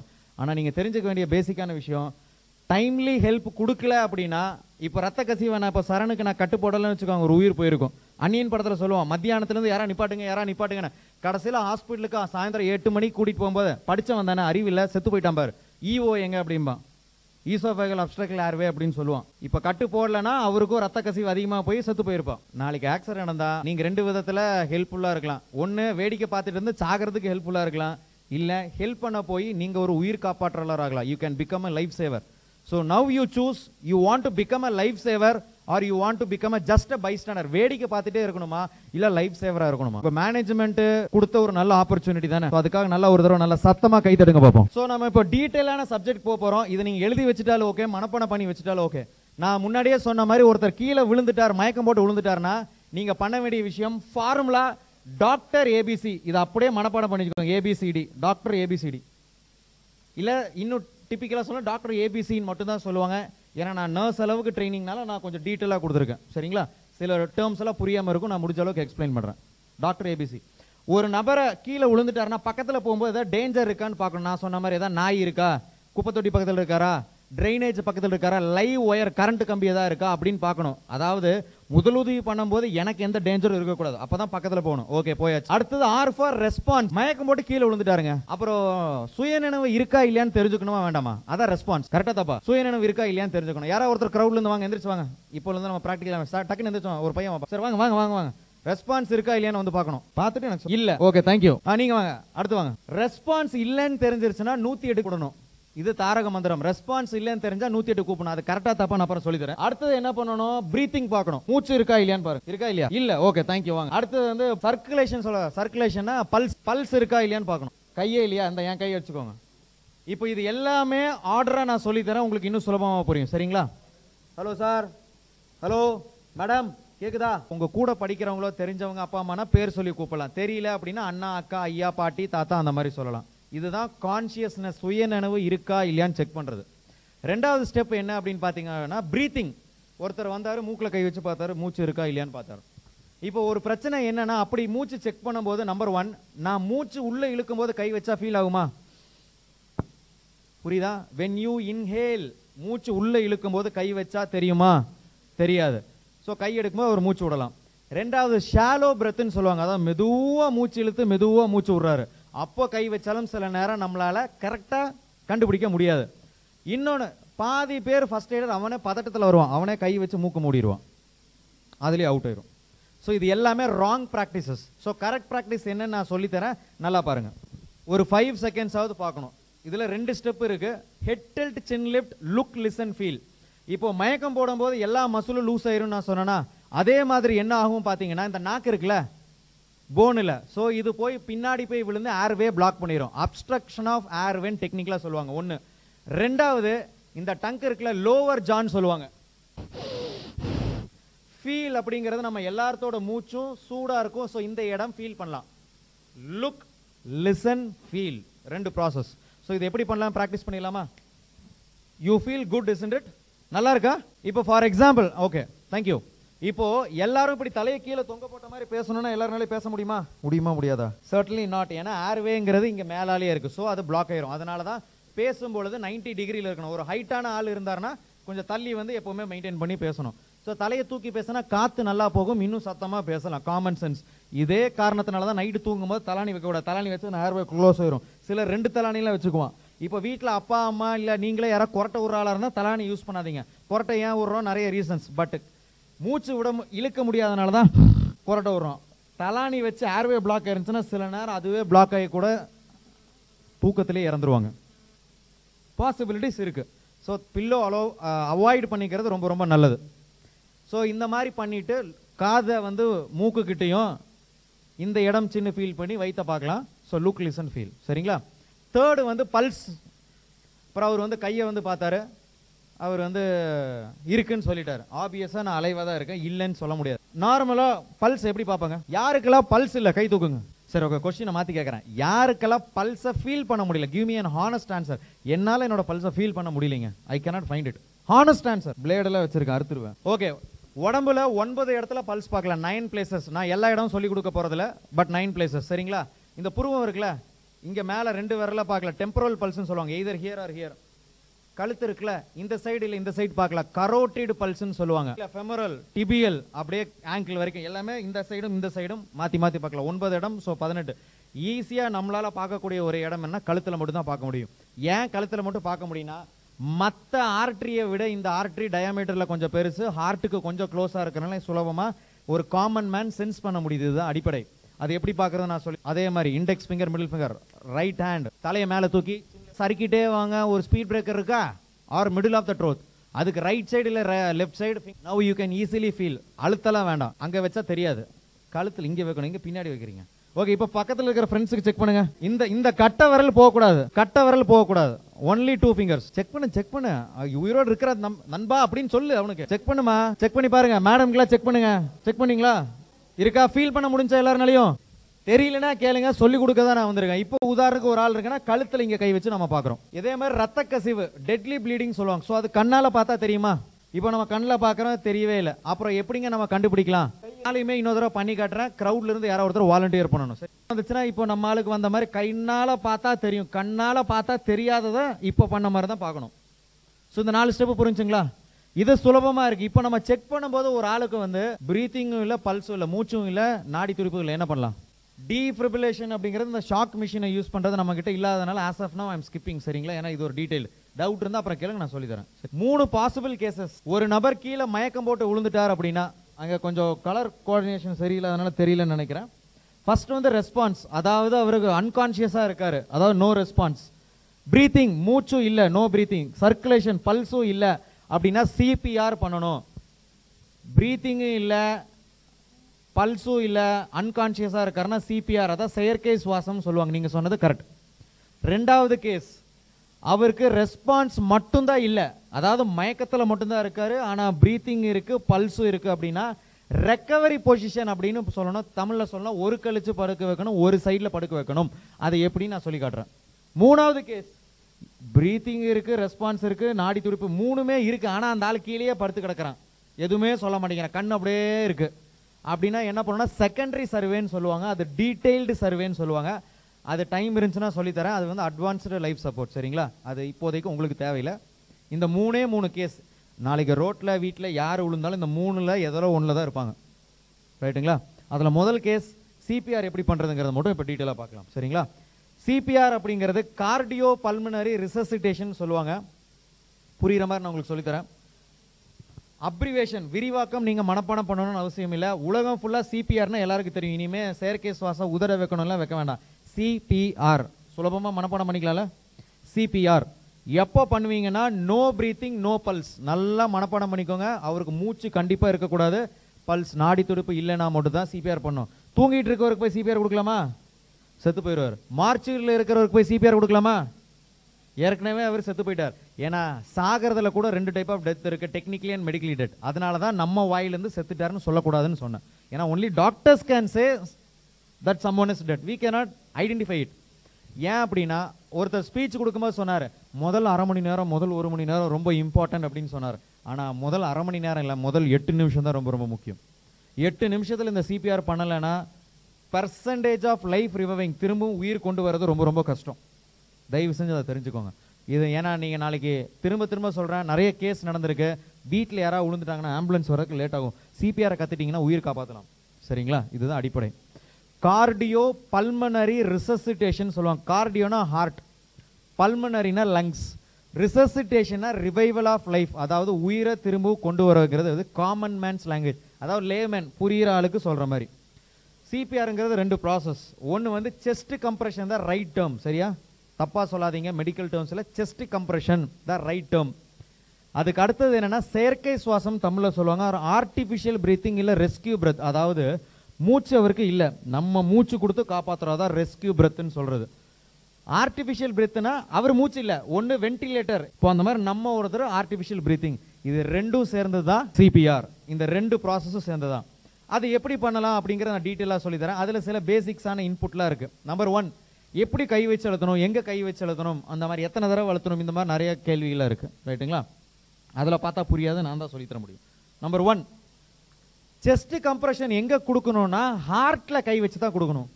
இது அண்டர்ஸ்டாண்டிங் ஹார்ட்டு எங்கே இருக்குது டாப்பா பாட்டமா லெஃப்டா சென்டரா ரைட்டா ரைட் ஆன்சர் எது அப்படின்னா centre slightly tilted to left நாளைக்கு பதில் சொல்லும்போது தெளிவாக சொல்லுங்கள் கம்யூனிகேஷன் தான் ப்ராப்ளம் சரிங்களா? Heart is located in the centre slightly tilted to the left of your fist size உங்களோட பாம் இருக்கா? மடக்குனுங்க. இதான் ஃபிஸ்ட்னு சொல்லுவாங்க. Centre each one of your heart உங்கள் ஒவ்வொருத்தங்களோட ஹார்ட்டும் எப்போலேருந்து துடிக்க ஆரம்பிச்சு தெரியுமா? Third week pregnancy of your mom அப்போனா கொஞ்சம் உயிர் கூட வந்திருக்கா? செல் மட்டும்தான். பத்திரமா வச்சுக்கோங்க. திடீர்னு ஒரு நாள் கார்த்திகை ஒரு நிமிஷம் கேப் கொடு அப்படின்னு சொல்லுதுன்னா செத்து போச்சுன்னு அர்த்தம். ஸோ ஹார்ட்டை தயவு செஞ்சு பத்திரமா பார்த்துக்கோங்க. ஸோ கை எங்க வச்சு அழுத்தணும் அப்படின்னா ஹார்ட்ல வச்சு அழுத்தணும். ஸோ ஹேண்ட் பொசிஷன் தெரியணும்ல? மச்சான் அவன் ஆள் நினைக்கிற போல இருக்க தண்ணி குடி அப்படிங்கிறான். ஆளெல்லாம் நினைக்கல யம தர்மராஜன் தான் நினைக்கிறான். நிஜமா சாப்பிட்ற பொருள் லங்ஸ்குள்ளே போனா என்ன ஆகும்? செத்து போயிடுவாங்க அதனால தயவு செஞ்சு கேன்டீனில் சாப்பிட்டாலும் எங்க சாப்பிட்டாலும் எவன் பேசினாலும் ஜோக்ல உண்மைதான் சொல்கிறேன் சாப்பிட்ட பிறகு தயவு செஞ்சு பேசுங்க. ரத்னவாணி தொண்ணூறு புள்ளி எட்டு சமுதாய வானொலி ஒலிபரப்பு கோவை ஈச்சனாரி ரத்தினம் கல்லூரி வளாகத்தில் இருந்து ஒலிபரப்பாகிறது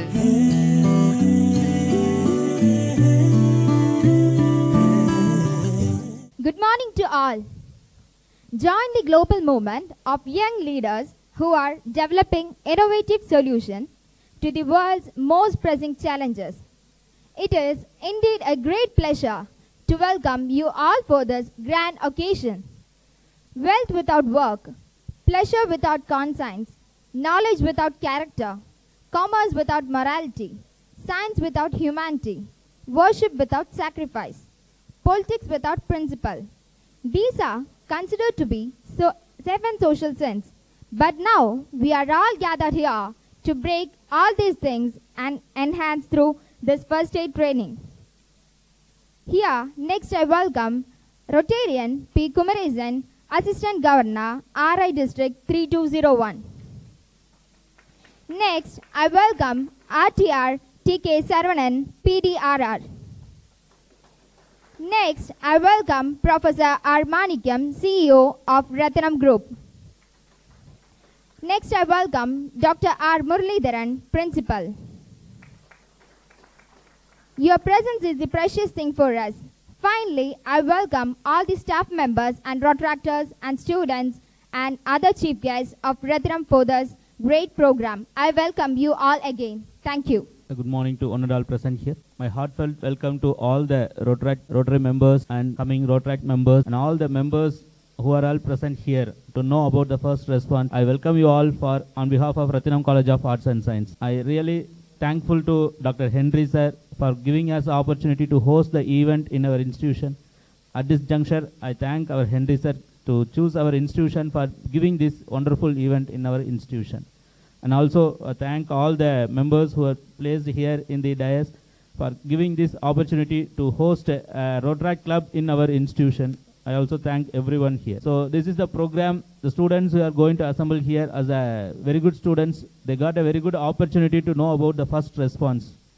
So இன்றைக்கி நிறைய டிசாஸ்டர்ஸ் இருக்குது நிறைய இட- இடையூறுகள் ஏற்படுது ஸோ மெடிக்கல் ரிஸ்க் இருக்குது ஸோ இதில் வந்து எப்படி நம்ம நம்மளை காப்பாற்றிக்கிறது நம்மளை சுற்றி இருக்கிறவங்களை எப்படி காப்பாற்றுறது அப்படின்றத பற்றின ஒரு விழிப்புணர்வு நிகழ்ச்சியாக தான் இது இன்றைக்கி நமக்கு உங்களுக்கு அமைய போகுது so really is a wonderful programme so இந்த ப்ரோக்ராமில் பார்ட்டிசிபேட் பண்ணியிருக்கக்கூடிய students you have to spend three hours இன்னைக்கு ஒரு நியர்லி த்ரீ ஹவர்ஸ் நீங்கள் ஸ்பெண்ட் பண்ண போகிறீங்க இந்த த்ரீ ஹவர்ஸில் you have to learn a lot and you have to help the society so நம்ம லேர்ன் பண்ணிக்கிறது முக்கியம் இல்லை. நம்ம சொசைட்டியில் இருக்கக்கூடிய நம்மளை சுற்றி இருக்கக்கூடியவங்களுக்கு ஏதேனும் ஒரு இன்னல்கள் அல்லது ஒரு இக்கட்டான ஒரு சூழ்நிலை ஏற்படும் போது அதை எப்படி நீங்கள் இம்ப்ளிமெண்ட் பண்ணி அவங்களுக்கு ஒரு ஹெல்ப்ஃபுல்லான ஒரு நம்ம ஒரு சொசைட்டிக்கு யூஸ் யூஸ்ஃபுல்லாக இருக்கிற மாதிரி இருக்கணும் அப்படின்றதுக்கான ப்ரோக்ராம் தான் இது. So really this program is a useful one to the students. Kindly spend your three hours and learn a life critical, life-saving skills. Your life-saving skills are irukum. Okay, so try to learn a new thing today. Okay, also at this juncture, I appreciate our member coordinator Sham Sharma sir for taking uh, initiatives in and bringing this event to be made successful. And also appreciate the student volunteers as well as everyone who is present here thank thank for giving this opportunity thank you President Rotarian Doraraj, Secretary Rotarian Naren, Chairman of Chairman of the event Rotarian Sai Krishna, past DRR and today's trainer Saravanan, Principal of this institution Dr. R. Muralidharan, and to be uh, incoming Rotaract President and my dear students and future Rotractors and Interactors and fellow Rotarians from Rotary Club of Coimbatore Millennium, a warm good morning to one and all. First of all, I would like to congratulate Rotarian Henry Amulraj, who is taking this Interact chairman for the 11th consecutive year in this district. He is giving his heart and soul to this uh, Interact uh, movement. And I also congratulate Millennium Club for backing him always. And as a DRR, he has performed extremely well, and I am sure today also you will do a exceedingly good job இந்த first aid safety எதுக்கு அப்படின்னா எந்த ஒரு incident accident என்ன நடந்தாலுமே இந்த first ஒரு குறிப்பிட்ட மணி நேரம் ஒரு அரை மணி நேரம் ஒரு மணி நேரம் கோல்டன் ஆர்னு சொல்லுவாங்க. இந்த கோல்டன் ஆர்க்குள்ளே நம்மளால் ஆஸ் அ காமன் சிவிலியன் நம்மளால் என்ன பண்ண முடியும்? நம்ம வந்து ஒரு ஆம்புலன்ஸ் வர வரைக்கும் ஒரு டாக்டர் வர வரைக்கும் நம்ம வந்து எதிர்பார்த்துட்டு இருக்கக்கூடாது ஸோ நம்ம அதனால் நம்ம எப்படி நம்ம வந்து ஹெல்ப் பண்ண முடியும்? அப்படிங்கிறதுக்கான ஒரு ப்ரோக்ராம் தான் இன்னைக்கு இது வந்து I am sure it's very very very useful programme the time today the three hours today you are going to spend today is sure it's going to sure save many lifes in the future and I'm very confident you will be trained very well இன்னொன்று கொஞ்சம் ஜோவியலாக சொல்ல போனோம்னா இன்னைக்கு எந்த வாட்ஸ்அப்பில் எடுத்தாலும் சரி எது எந்த மீடியாவில் எடுத்தாலும் சரி ஃபர்ஸ்ட் ஆக்சிடென்ட் ஸ்பாட்டை பார்த்தோம்னா காமிக்கிறாங்க அப்படின்னு சொன்னால் ஒரு பத்து பேர் நின்றுருக்காங்கன்னா ஒம்பது பேர் வந்து செல்ஃபோனில் அது ஃபோட்டோ தான் இன்றைக்கி வந்து அவேர்னஸ் வந்து இன்றைக்கி அவ்வளோதான் இருக்கு. So I am sure you will all change that and wish you all success and a good three hours time thank you அனைவருக்கும் காலை வணக்கம். நான் அறிமுகப்படுத்தும் இவர் கோவை ரோட்டரியின் தூண். இவர் ஆயிரத்தி தொள்ளாயிரத்தி அறுபத்தி ஒன்றில் பிறந்தவர். புனித மைக்கேல் பள்ளியில் கல்வி கற்று பின்னர் பல கல்லூரிகளுக்கு சென்று சிறப்புரை வழங்கியவர். கணக்குதான் படிப்பேன் என்று கல்லூரி படிப்பை தேர்வு செய்து திறப்பாய் தேறியவர் ஆயிரத்தி தொள்ளாயிரத்தி எண்பத்தி நாலில் இவர் எல்ஐசியில் இணைந்தார் வளர்ந்தார். இவர் எல்ஐசியாலும் எல்ஐசி இவராலும் முன்னேற்றம் பெற்றதால் இவர் முன்னேற்ற அலுவலர் ஆனார் ஒரு தலைமுறையாக இவரது பங்களிப்பு எல்ஐசியில் உள்ளது. ஜீவன் லட்சியா போல இவரது ரோட்டரி பயண லட்சியமும் ஆயிரத்தி தொள்ளாயிரத்தி எண்பத்தி இரண்டு மற்றும் ஆயிரத்தி தொள்ளாயிரத்தி எண்பத்தி மூன்றில் சிஎம்பி கல்லூரியில் சார்ட்டர் பிரசிடென்ட் வழியாய் தொடங்கியது. அதன் தொடர்ச்சியாக ஆயிரத்தி தொள்ளாயிரத்தி எண்பத்தி ஏழு மற்றும் ஆயிரத்தி தொள்ளாயிரத்தி எண்பத்தி எட்டில் புஞ்சை புளியம்பட்டி ரோட்டரி தலைவராக ஜீவன் ஆடத் காப்பீடு திட்டம் போல் எல்ஐசி வளர்ச்சியுடன் இவருடைய ரோட்டரி வளர்ச்சியடைந்தது. ரெண்டாயிரத்தி மூணு மற்றும் ரெண்டாயிரத்தி நான்கில் கிளப் சர்வீஸ் டைரக்டர் ஆகவும் ரெண்டாயிரத்தி நான்கு மற்றும் ரெண்டாயிரத்தி ஐந்தில் கம்யூனிட்டி சர்வீஸ் டைரக்டராகவும் உயர்ந்தார் இத்தகைய திறன்களையும் பெருமைகளையும் கொண்ட ரொட்டேரியன் ஐயா ஹென்றி அவர்களை சிறப்புரையாற்ற அன்புடன் அழைக்கின்றோம் good morning one and all I don't want to take much of your time respected principal dynamic rotary leader rotarian Durairaj our chairman of today's function rotarian Sai Krishna secretary Naren chief guest AG rotarian Kumaresan trainer mister Saravanan newly elected president of Rotary Club of Ratnam, Arts and Science College, Mr. Karthik. And my dear prospecting Rotractors and Interactors, another trainer, Rotractor Dadaji. Good morning, one and all. First of all, I would like to say a few things about Rotaract and Interact Club. Rotary is a great organization, international organization. நான் ரொம்ப நிறைய நேரம் உங்களுக்கு explain பண்ணல. ஏன்னா ட்ரெயினருக்கு நிறைய time வேணும். ரோட்ரிங்கிறது ஒரு பெரிய பன்னாட்டு சேவை ஒரு நிறுவனம். இன்டர்நேஷ்னல் ஆர்கனைசேஷன் அதனுடைய சேவை வந்து நிறையா இருக்குது. உங்களுக்குலாம் நீங்களாம் பார்த்துருப்பீங்க கேள்விப்பட்டிருப்பீங்க. ஆனால் உன்னியும் பெரிய பல இடங்களில் வந்து இந்த ரோட்ரி என்ன செய்கிறாங்க அப்படிங்கிறது தெரியாது. ஒரே ஒரு சர்வீஸ் மட்டும் நான் உங்கள்கிட்ட சொல்லி இந்த ரோட்ரியினுடைய சேவையை உங்களுக்கு தெரிவித்துக் கொள்கின்றேன். உங்களுக்கு யாருக்காவது தெரியுமா? ரோட்டரி சங்கம் என்ன செய்து கொண்டிருக்கின்றது உலகளவில்? யாராவது ஒரு மாணவர் சொல்லுங்கள் பார்க்கலாம். ரோட்ரினா நீங்கள் கேள்விப்பட்டிருக்கீங்களா ரோட்ரினா இந்த ரோட்ரி வந்து என்ன மக்களுக்கு செய்து கொண்டிருக்கிறது? தெரியுமா? யாராவது ஒருத்தர் சொல்லுங்கள் பார்க்கலாம். ரொம்ப ஃபேமஸான ஒரு விஷயம் நமது வீட்டிலும் அது நடந்திருக்கிறது. இது வந்து பார்த்திங்கன்னா ஏதோ எங்கேயோ செஞ்ச சேவை அல்ல. நம்மளுடைய ஒவ்வொரு வீட்டிலும் இந்த ரோட்ரி சேவை நடந்து கொண்டிருக்கிறது. யாராவது ஒருத்தர் சொல்ல முடியுமா? தெரியல. உங்கள் வீட்லையெல்லாம் குழந்தைகளுக்கு உங்கள் வீட்டில் சகோதரர் போலியோ நீங்கள் நான் நீங்கள் நம்மளுக்கு தெரியும். நான் ஸ்டூடெண்ட்ஸ் தான் கேட்குறேன் அவங்களுக்குலாம் பாருங்க ஒன்றும் தெரியல. நம்ம வீட்டிலலாம் குழந்தைகளுக்கு சொட்டு மருந்து போடுறாங்களா வருஷம்? பார்த்துருப்பீங்களா வீட்டில் குழந்தைகளுக்கு? அந்த போலியோ சொட்டு மருந்தினை அந்த வேக்சின் உலகம் முழுவதும் இலவசமாக வழங்குவது ரோட்டரி சங்கம்தான் என்பதை உங்களிடம் மகிழ்ச்சியுடன் தெரிவித்துக் கொள்கின்றேன். இப்பேற்பட்ட ஒரு நிறுவனத்திற்கு நன்கொடையாக நாங்கள் ரோட்டரி கொடுக்கின்றோம். பல பெரியவர்கள் கொடுக்கின்றார்கள். நம்மளுடைய லிஜெண்ட் இன் சாஃப்ட்வேர் பில்கேட்ஸ் அவர்கள் கோடிக்கணக்கில் இந்த சர்வீஸ்க்கு ரோட்டரி சங்கத்திற்கு கொடுத்திருக்கின்றார். நாங்கள் ஒவ்வொரு வருஷமும் உலகம் முழுவதும் ஒரு குறிப்பிட்ட தேதியில் வருஷத்துக்கு ரெண்டு தடவை அந்த குழந்தைகளுக்கு சொட்டு மருந்து கொடுப்பாங்க.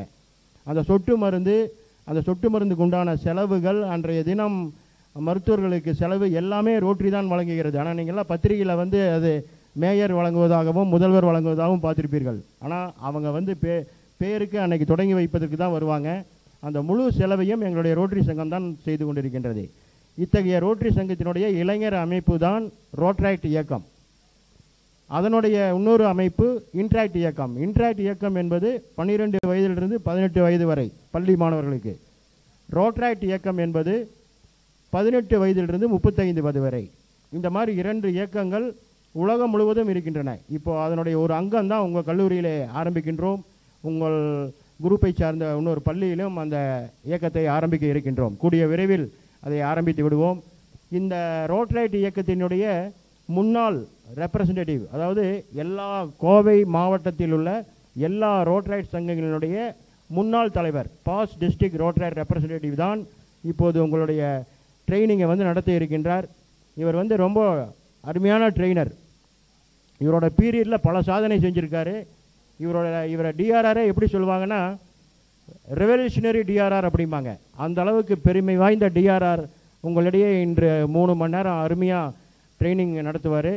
அவருடைய ட்ரைனிங்கில் கலந்து கொண்டு நீங்கள் இன்ட்ராக்ஷனும் பண்ணிக்கலாம். உங்களுக்கு வேண்டிய சந்தேகத்தை எல்லாம் இன்றைக்கி நிவர்த்தி செய்து கொள்ளலாம்.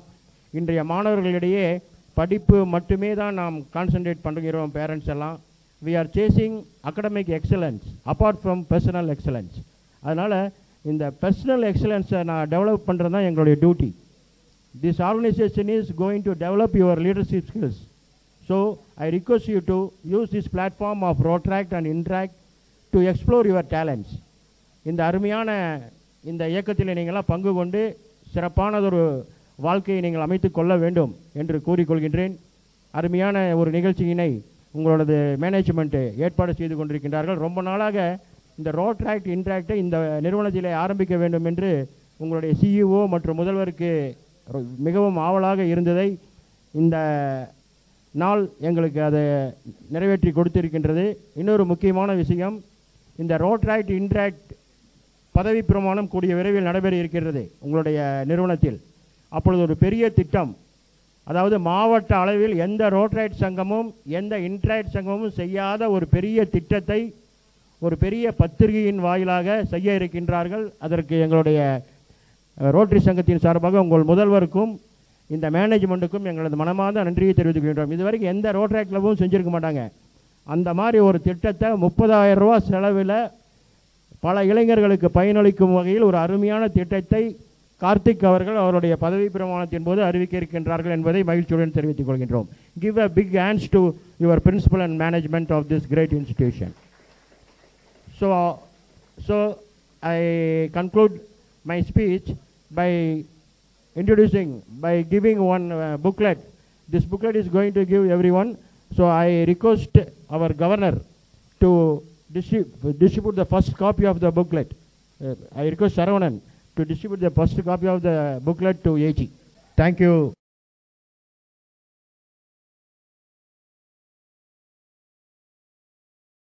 Start பண்ணலாமா? சரிங்களா? ஒரு எக்ஸாம்பிள் நான் சொல்கிறேன் முந்த நேரத்தில் நடந்த ஒரு ஆக்சிடென்ட்டை நானும் என்னோட ஃப்ரெண்டு தாதாஜியும் அட்டன் பண்ணுறோம் நான் சொல்கிறேன் அப்போ உங்களுக்கு தெரியும். ஏன் இவ்வளோ காண்டாகிறேன்னு.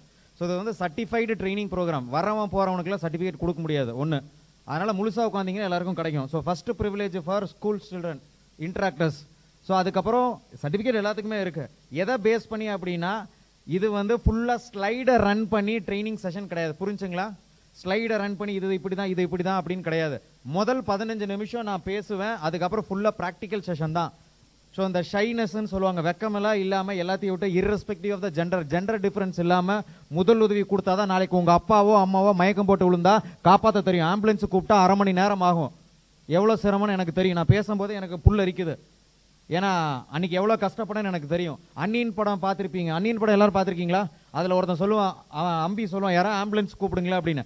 அதில் ஒருத்தன் யாரா ஆம்புலன்ஸ் கூப்பிடுங்களா? யாரா ஆம்புலன்ஸ் கூப்பிடுவேன். ஆனால் கடைசி வரைக்கும் யாரும் கூப்பிட மாட்டான். அந்த சீனை பார்க்கும்போது இப்போ சிரிப்பு வர மாதிரி சிரிப்பு வந்திருக்கும். ஆனால் முந்தா நேற்று எனக்கும் அவனுக்கு கோவம் வந்துச்சு. யாரா கூப்பிடுங்கடா! அப்படின்னு அவர் சத்தம் போட்டார் அவர். கடைசியில் நான் கூப்பிட்டேன். ஏன்னா நான் அங்கே ஃபஸ்ட் எய்ட் கொடுத்துட்டு இருந்தேன்.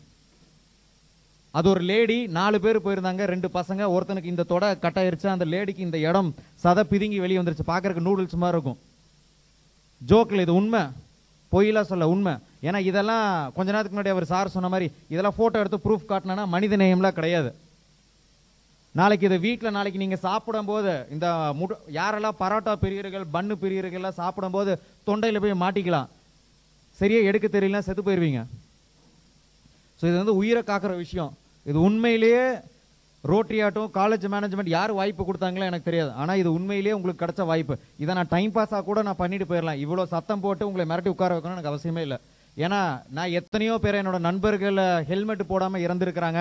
நாங்கள் பர்சனலாக நிறைய பேர் முதல் உதவி கொடுத்துருக்கோம். அது எவ்வளோ கஷ்டம் எங்களுக்கு தெரியும். அதனால தான் இந்த ட்ரைனிங் ப்ரோக்ராம் ஃபஸ்ட்டு ரெஸ்பான்ஸ் சொல்லியிருக்கோம். அதனால் பார்த்துக்கோங்க. யார் நல்லா பார்ட்டிசிபேட் பண்ணுறாங்களோ அவங்களுக்கு மட்டும் தான் certificate number one number two attend பண்ணுற எல்லாருக்குமே ஒரு புக்லெட் இந்த மாதிரி இரு கிடைக்கும். அதுவும் பேஸ்ட் ஆன் தி பார்ட்டிசிபேஷன் எப்படி கலந்துக்கிறீங்க அப்படிங்கிறது. நான் சொல்கிற விஷயங்களும் இதில் இருக்கும். நான் சொல்லாத விஷயங்களும் அதிகமாக இருக்கும். ஏன்னா முதல் உதவி அப்படிங்கிறது மூணு மணி நேரத்தில் சொல்லி கொடுக்க முடியாது. ஏற்கனவே ரெண்டு மணி நேரம் சுவாக ஆயிடுச்சு அதனால் எப்படின்னு எனக்கு தெரியல.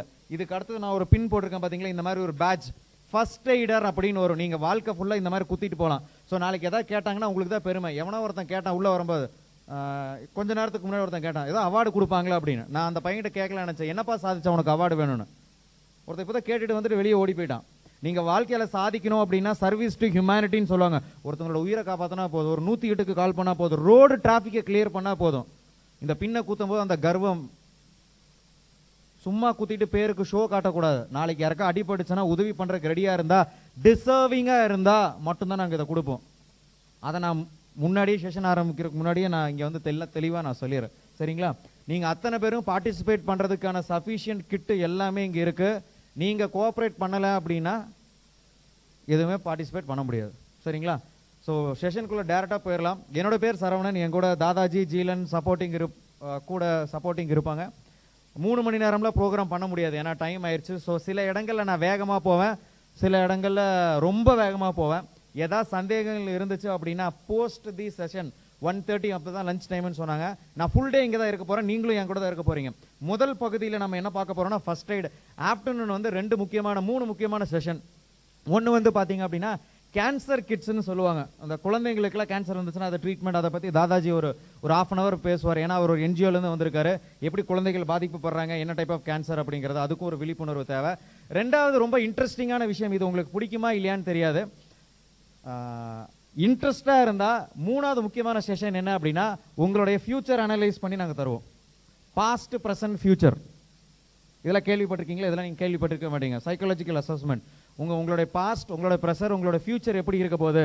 இப்போ ரெண்டு மூணு பேர் யாராவது சைட் அடிச்சிருக்கலாம் லவ் பண்ணிட்டு இருக்கலாம் அந்த பையன் வருவானா ஓடி போயிடுவானா இந்த மாதிரி நிறைய விஷயங்கள். இல்லை நான் இந்த மாதிரி ஆகணும்னு ஆசைப்பட்றேன் காலேஜ் லைஃப்பில் இதை அச்சீவ் பண்ணணும்னு நினைக்கிறேன். இது என்னால் பண்ண முடியுமா? இல்லை எங்கள் அப்பா பிஸ்னஸ் இருக்குது நான் பண்ணணும்னு ஆசைப்பட்றேன். இது முடியுமா?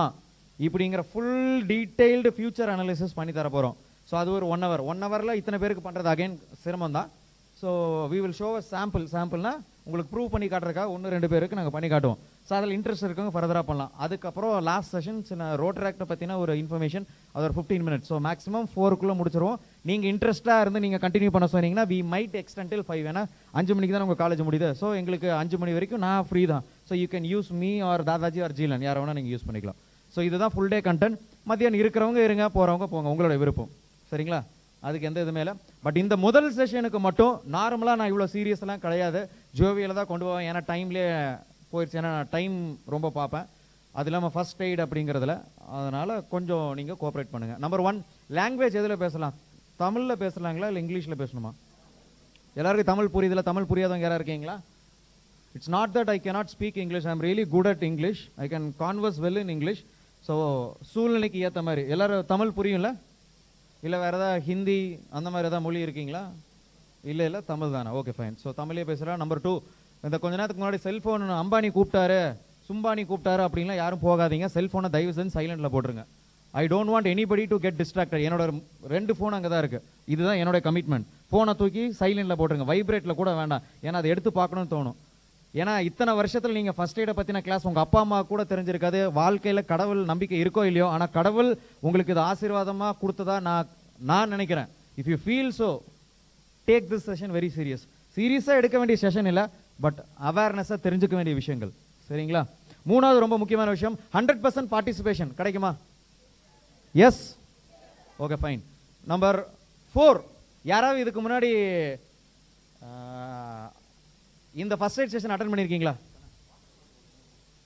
ஃபர்ஸ்ட் எய்ட் செஷன் இதுக்கு முன்னாடி யாரும் அட்டன் பண்ணியிருக்கீங்களா பத்தாவது யாருமே இதா? வாழ்க்கையில் இதா ஃபர்ஸ்ட் டைமா ஓகே ஃபைன் நம்பர் ஃபைவ் நான் வாலண்டியர்ஸ்னு கூப்பிடுவேன். ஸோ யாராவது ஒருத்தர் எந்திரிச்சுவாங்க கையெல்லாம் தூக்க வேண்டாம் இங்கே ஸ்கூலு அப்படிலாம் கிடையாது. வாலண்டியர்ஸுங்கிற ஓப்பன் க்ரௌடு தான். ஸோ முதல் உதவி குழந்தைக்கான இருந்தாலும் வயசான எழுபது வயசானவங்களுக்கும் சேம் தான். முதல் உதவி அப்படிங்கிறது ஃபர்ஸ்ட் எய்ட் திரும்பவும் சொல்கிறேன் என்னால் நர்ஸ் அளவுக்கு ட்ரெயின் பண்ணக்கூடிய கெப்பாசிட்டி இருக்காம EMT trainer so American Heart Association certified facilitator cum trainer ஆனால் கொடுக்கக்கூடிய கண்டென்ட் ரொம்ப குறைவான கண்டென்ட் ஏன்னா நேரம் கருதி டைமுக்காக இதுக்கு மேலேயும் என்னால் சொல்ல முடியும். அந்த மாதிரி சந்தேகங்கள் இருந்தால் தயவு செஞ்சு நோட் பண்ணி வச்சுக்கோங்க. நம்ம ஈவினிங்கோ இல்லை லஞ்ச் டைமில் கேட்டுக்கலாம். நம்பர் சிக்ஸ் நான் ஒரு அட்டண்டன்ஸ் ஷீட் கொடுக்க சொன்ன கொடுத்தீங்களா? ஒரு ஒயிட் ஷீட்டில் உங்களோட பேர் ஃபோன் நம்பர் சிக்னேச்சர் எழுத சொல்லி கொடுத்துருந்தேன் அந்த ஷீட்டில் எல்லாரும் போடுங்க. Based on that only certificate will be given அதில் எல்லாரும் உங்கள் காண்டாக்ட் நம்பர் எல்லாமே போடுங்க ஸ்கூல் ஸ்டூடெண்ட்ஸ் வந்து கேர் ஆஃப் இல்லை ஸ்கூல் அப்படின்னு போட்டு மென்ஷன் பண்ணிடுங்க கொடுக்கவே இல்லை நான் கொடுக்க சொன்னால் தேவ் கம்ப்ளீட்டாக they though school kids did not receive it please please you can give it no no issues i told you to circulate right then it's itself i need it by it's eleven 11:15 when i say something i need it எல்லாருமே அதில் கையெழுத்து போட்டுட்டீங்களா அப்படின்னு பார்த்துக்கோங்க சரிங்களா with this introduction let's directly jump in the session கொஞ்சம் photographer தள்ளி இருந்துக்கோங்க. ரைட்டுங்களா ஆமாம் ஃபோட்டோகிராஃபர் தானே. ரைட் இப்போ இதில் அஞ்சு வகையான ஆக்சிடென்ட் இதில் காட்டியிருக்கல தெரியலன்னா கொஞ்சம் முன்னாடி கூட வந்துக்கோங்க. சேர் எடுத்து இங்கே போட்டுக்கோங்க. எனக்கு எந்த பிரச்சனையுமே இல்லை. நின்று கூட செஷன் பார்க்கலாம். புரியுதுங்களா? இங்கே உட்காந்து கூட செஷன் பார்க்கலாம். நான் முன்னாடி நான் சொல்லிடுறேன். எனக்கு இப்படி தான் உட்காரணும் அப்படின்னு கிடையவே கிடையாது. ஏன்னா முதல் பதினஞ்சு நிமிஷம் தான் நான் பேசுவேன். அதுக்கப்புறம் ப்ராக்டிக்கல் தான். Girls those of you guys sitting back side தெரியலன்னா முன்னாடி வரேன்னா வாங்க. எனக்கு எந்த பிரச்சனையுமே இல்லை. இங்கே உட்காரனால உட்காந்துக்கோங்க. You can make use of the dais also I have no problem number one இப்போ இங்கே கார் ஆக்சிடென்ட் பிக்சர் காட்டியிருக்கிறாங்க. நான் என்ன சொல்ல வரேன்னா தமிழ்நாடு மட்டும் இல்லை உலகம் ஃபுல்லாக ஆக்சிடென்ட்ஸ் நடந்திருக்கு. ரோடு ட்ரெயின் நடந்து போகிறவன் அப்புறம் ஃப்ளைட் ஆக்சிடென்ட் இந்த மாதிரிலாம் நிறைய ஆக்சிடென்ட்லாம் நடந்திருக்கு. ஆமாவா இல்லையா? ஆமாவா இல்லையா? இந்த மாதிரி ஆக்சிடென்ட்ஸ்லாம் நீங்கள் பார்த்துருக்கீங்களா? பார்த்துருக்கீங்களா இல்லையா? ஃபயர் ஆக்சிடென்ட் தீ விபத்துக்கெல்லாம் நடந்திருக்கா? நடந்திருக்கா இல்லையா? நடக்க வாய்ப்பு இருக்கா? சரி நிலநடுக்கம் எர்த்துக்குவேக் நடந்திருக்கா? நடக்கிறதுக்கு வாய்ப்பு இருக்கா? கோயம்புத்தூர் வந்து சீஸ்மிக் ஜோன் ஃபோர் நிறைய பேர் என்ன சொல்றாங்க? டிசம்பர் மாசம் வந்தாலே சென்னை பயம். திருப்பி மூணாவது தடவை இப்போ என்ன வரப்போகுதுன்னு தெரியல. எல்லாரும் பயந்துட்டு இருக்காங்க. ஆனால் கோயம்புத்தூர் எல்லாரும் சேஃப்னு நினச்சிட்டு இருக்காங்க. ஆனால் இது ஒரு நிலநடுக்கம் ஏற்படக்கூடிய ஜோன் சீஸ்மிக் ஜோன் ஃபோர்னு சொல்லுவாங்க. நான் எப்போ வரும்னு வெயிட் பண்ணிட்டு இருக்கேன். ஏன்னா அப்பதான் எனக்கு வேலை. டிசாஸ்டர் ட்ரெயினர் ஏன்னா நீங்களா குழிக்குள்ளே போயிருவீங்க நான் மேலே இருப்பேன். ஏன்னா உங்களுக்கு எப்படி தப்பிக்கிறேன்னு தெரியாது. ஜோக்கில் இதான் உண்மை. ட்ரெயின் ஆக்சிடென்ட் இல்லை இந்த மாதிரி வெள்ளம் இந்த மாதிரிலாம் நடந்திருக்கு. எல்லா விபத்துகளுமே ஏதோ ஒரு விதத்தில் நடந்துகிட்டே இருக்குது இப்போ என்னோட கேள்வி என்னென்னா ஏதோ ஒரு விபத்து நீங்கள் கண்ணால் பார்த்துருப்பீங்க. எத்தனை பேர் போய் ஹெல்ப் பண்ணியிருக்கீங்க கை தூக்குங்க. நீங்களா டீலில் விட்டுலாம் என்ன ஹெல்ப் பண்ணீங்க? கீழே விழுந்துட்டாங்க. அவங்களுக்கு என்ன ஹெல்ப் பண்ணீங்க? தண்ணி கொடுத்து கூட்டிகிட்டு போய் உட்கார வச்சீங்க. நீங்கள் என்ன பண்ணீங்க? ஃபயர் ஆக்சிடென்ட் ஆயிடுச்சு. ஓகே துணி போட்டு காப்பாத்து வேற யாரும் இங்க கை தூக்குனீங்களா? சொல்லுங்க. உட்காந்துட்டே சொல்லுங்க.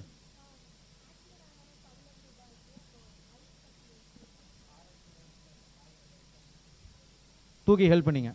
வேற யார் கை தூக்குனது? ஆக்சிடென்ட் ஓகே ஓகே ரைட் நீங்களே ஏமா ஹெல்ப் பண்ணல? ஏன் ஹெல்ப் பண்ண போல? யாருமே ஆக்சிடென்ட் பார்க்கலையா வாழ்க்கையில? பார்க்கலையா? பொய் சொல்லக்கூடாது. வாழ்க்கையில் கண்டிப்பாக ஏதோ ஒரு விதத்தில் ஆக்சிடென்ட் பார்த்துருக்கீங்க உங்கள் கண்ணுக்கு முன்னாடி நடந்திருக்கும். ஆக்சிடென்ட் நடந்த பகுதியை கிராஸ் பண்ணி போயிருப்பீங்க. நீங்களே கூட ஆக்சிடென்ட் பண்ணியிருக்கலாம். நீங்களே பேஷண்ட்டாக கூட இருந்திருக்கலாம். ஸோ இந்த நாலு கேட்டகரியில் ஏதோ ஒரு கேட்டகரி கண்டிப்பாக இருக்கும்.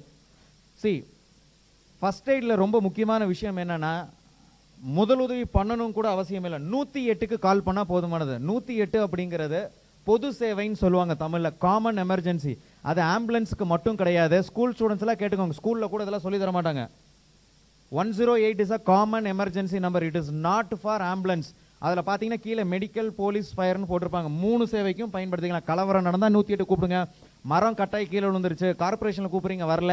இபி லைன் கட்டாய் கீழே விழுந்துருச்சு கூப்பிடுறீங்க வரல அப்படின்னா நூற்றி எட்டு கூப்பிட்டா அவங்க வந்து ஹெல்ப் பண்ணுவாங்க. பொது சேவை. நூற்றி எட்டுக்கு எல்லாருனாலையும் கூப்பிடலாம். காசு இல்லை. ஃப்ரீ டோல் ஃப்ரீ தான். எல்லாருக்கிட்டையும் மொபைல் ஃபோன் இருக்குது கூப்பிடலாமே. நம்பர் டூ ஆம்புலன்ஸுக்கு கூப்பிடலாலும் பரவாயில்ல அங்கே டிராஃபிக்காக இருக்கிற ரோடை கிளியர் பண்ணி விடலாமே இது எல்லாருமே பண்ண முடியுமே?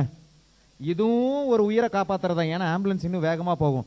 மூணாவது தான் முதல் உதவி கொடுக்கறது. அந்த சப்ஜெக்டை நீங்கள் பார்க்க போகிறோம் என்ன மெசேஜ் சொல்ல போகிறேன்னா மூணு முக்கியமான மெசேஜ் நம்பர் ஒன் முதல் உதவி கொடுக்கணும்னு முடிவு பண்ணிட்டீங்கன்னா முதல்ல ஒருத்தர் செத்துட்டாருன்னு உங்கள் வாயிலேருந்து வார்த்தை வரக்கூடாது. நாளைக்கு உங்கள் வீட்டில் அப்பாவோ தாத்தாவோ யாரோ மயக்கம் போட்டு விழுந்துறாங்க மூச்சு இல்லை நாடி துடிப்பு இல்லை ஹார்ட் பீட் அண்ட் ப்ரீத்திங் சொல்லுவாங்க. இல்லை அப்படின்னா ஐயோ செத்துட்டாங்க. அப்படின்னு நீங்கள் சொல்லவே கூடாது. உங்கள் வாயிலேருந்து அந்த வார்த்தை வரக்கூடவே கூடாது. நம்பர் ஒன் நம்பர் டூ இந்த மாதிரி ஆக்சிடென்ட் ஸ்பாட்டை போகிறதுக்கு எது பொதுமக்களை தடுக்குது?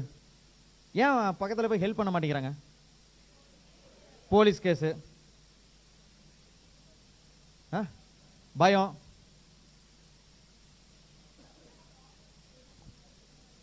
ஓகே அதிகப்படியான பிரச்சனைகள் என்ன பார்த்தீங்கன்னா நம்பர் ஒன் போலீஸ் போலீஸ் எங்கேயா பிடிச்சிட்டு போயிடுவானா நம்பர் டூ ரத்தத்தை பார்த்தா பயம். மூணாவது நமக்கே ஒன்றும் தெரியாது. நம்ம போய் என்ன பண்ண போகிறோம் நாலாவது நம்ம ஏதோ பண்ணி அந்த ஆளுக்கு எதாவது ஆயிடுச்சுன்னா அஞ்சாவது சுத்தி இருக்கிறவன் எதையுமே செய்ய விட மாட்டானுங்க. ஆறாவது கேட்டகரி எப்போ போனாலும் இந்த செல்ஃபி எடுக்கிறது ஃபோட்டோ எடுக்கிறதுன்னு ஒரு குரூப் இருப்பானுங்க. அவனுங்கள திருத்தவே முடியாது. திருத்தவே முடியாது. நிஜமாக சொல்கிறேன் ஜோக்கில் இல்லை மூணு நாளைக்கு முன்னாடி அடையாறு பிரிட்ஜில் செல்ஃபி எடுத்து ஒருத்தன் உள்ளே விழுந்துட்டான். ஹெல்ப் பண்ண போனவன் இர்ஃபான் சொல்லிட்டு ஒரு ஹெல்ப் பண்ண போனவனை போலீஸ் அது என்ன ரயில்வே போலீஸ் ஸ்டேஷன் மறந்துட்டேன். அங்கே வந்து ஜட்டியோட நிக்க வச்சு அடிச்சிருக்காங்க. பை ஸ்டாண்டர்னு சொல்றான். அதான் வேடிக்கை பார்க்குறவன் ஹெல்ப் பண்ண போனவன். மாநகரம் படம் பார்த்துருப்பீங்கன்னு நினைக்கிறேன். நல்ல சில படங்களை நல்ல விஷயங்கள் சொல்லிக் கொடுக்கும். நீங்கள் உதவி பண்ணாதான் நாளைக்கு உங்கள் யாருக்கா உதவி பண்ணுவாங்க. இல்லைன்னா உதவி வரவே வராது. இதுதான் மெசேஜ் ஸோ முதல்ல சட்டங்கள் தெரிஞ்சுக்கணும். அதுதான் முதல் சட்டம் அங்கே போட்டிருக்கு. Good Samaritan law ministry of road and transport அப்போ ஒரு கான்ஸ்டியூஷன் பாஸ் பண்ணியிருக்காங்க நம்ம அரசியல் சாசனத்தில். ரெண்டாயிரத்தி பதினஞ்சில் கடைசியாக வந்தது. என்ன சொல்கிறாங்க அப்படின்னா நீங்கள் வேடிக்கை பார்த்துட்டு இருக்கீங்க உங்கள் கண்ணுக்கு முன்னாடி ஆக்சிடென்ட் நடந்துச்சுன்னா தைரியமாக போய் ஹெல்ப் பண்ணுங்க. போலீஸ் உங்களை பிடிக்கிறதுக்கு ரைட்ஸ் கிடையாது. நீங்கள் ஐ விட்னஸாக இருந்தாலும் நீங்கள் சொல்லணும் சார் நாலா ஸ்டேஷனுக்குலாம் வர முடியாது. நான் விருப்பம் இருந்தால் தான் வருவேன் அப்படின்னு நீங்கள் சொல்லணும். பிரச்சனை என்னன்னா நம்மகிட்ட ரூல்ஸ் எல்லாம் இருக்கு. எவனும் கேள்வி கேட்கறதுல தான் ப்ராப்ளம் நம்பர் டூ இப்போ நிறைய பேர் வேடிக்கை பார்த்துட்டே இருப்போம் ஆனாலும் போக மாட்டான். ஸோ அவனால் ஊக்குவிக்கணும்ல மோட்டிவேஷன் சொல்லுவாங்க. அதனால கவர்மெண்ட்லேருந்து ஒவ்வொரு மூணு மாதத்துக்கு ஒரு தடவை இன்சென்டிவ் காசெல்லாம் கொடுக்குறாங்க. உயிரை காப்பாற்றுறதுக்கு கேவலமா இல்லை? ஒருத்தங்க ஹெல்ப் பண்ணுறதுக்கு காசு கொடுக்குறாங்க பார்த்துக்கோங்க. ஆனால் நல்ல விஷயம் தான். அப்பவும் யாரும் போகிறதில்ல மூணாவது ரொம்ப முக்கியமான விஷயம் என்னென்னா இப்போ யாரோ ஒருத்தர் முதல் உதவி பண்ணணும்னு போகிறீங்க என்ன தாட் ப்ராசஸில் போகிறீங்க என்ன எண்ணத்தில் போகிறீங்க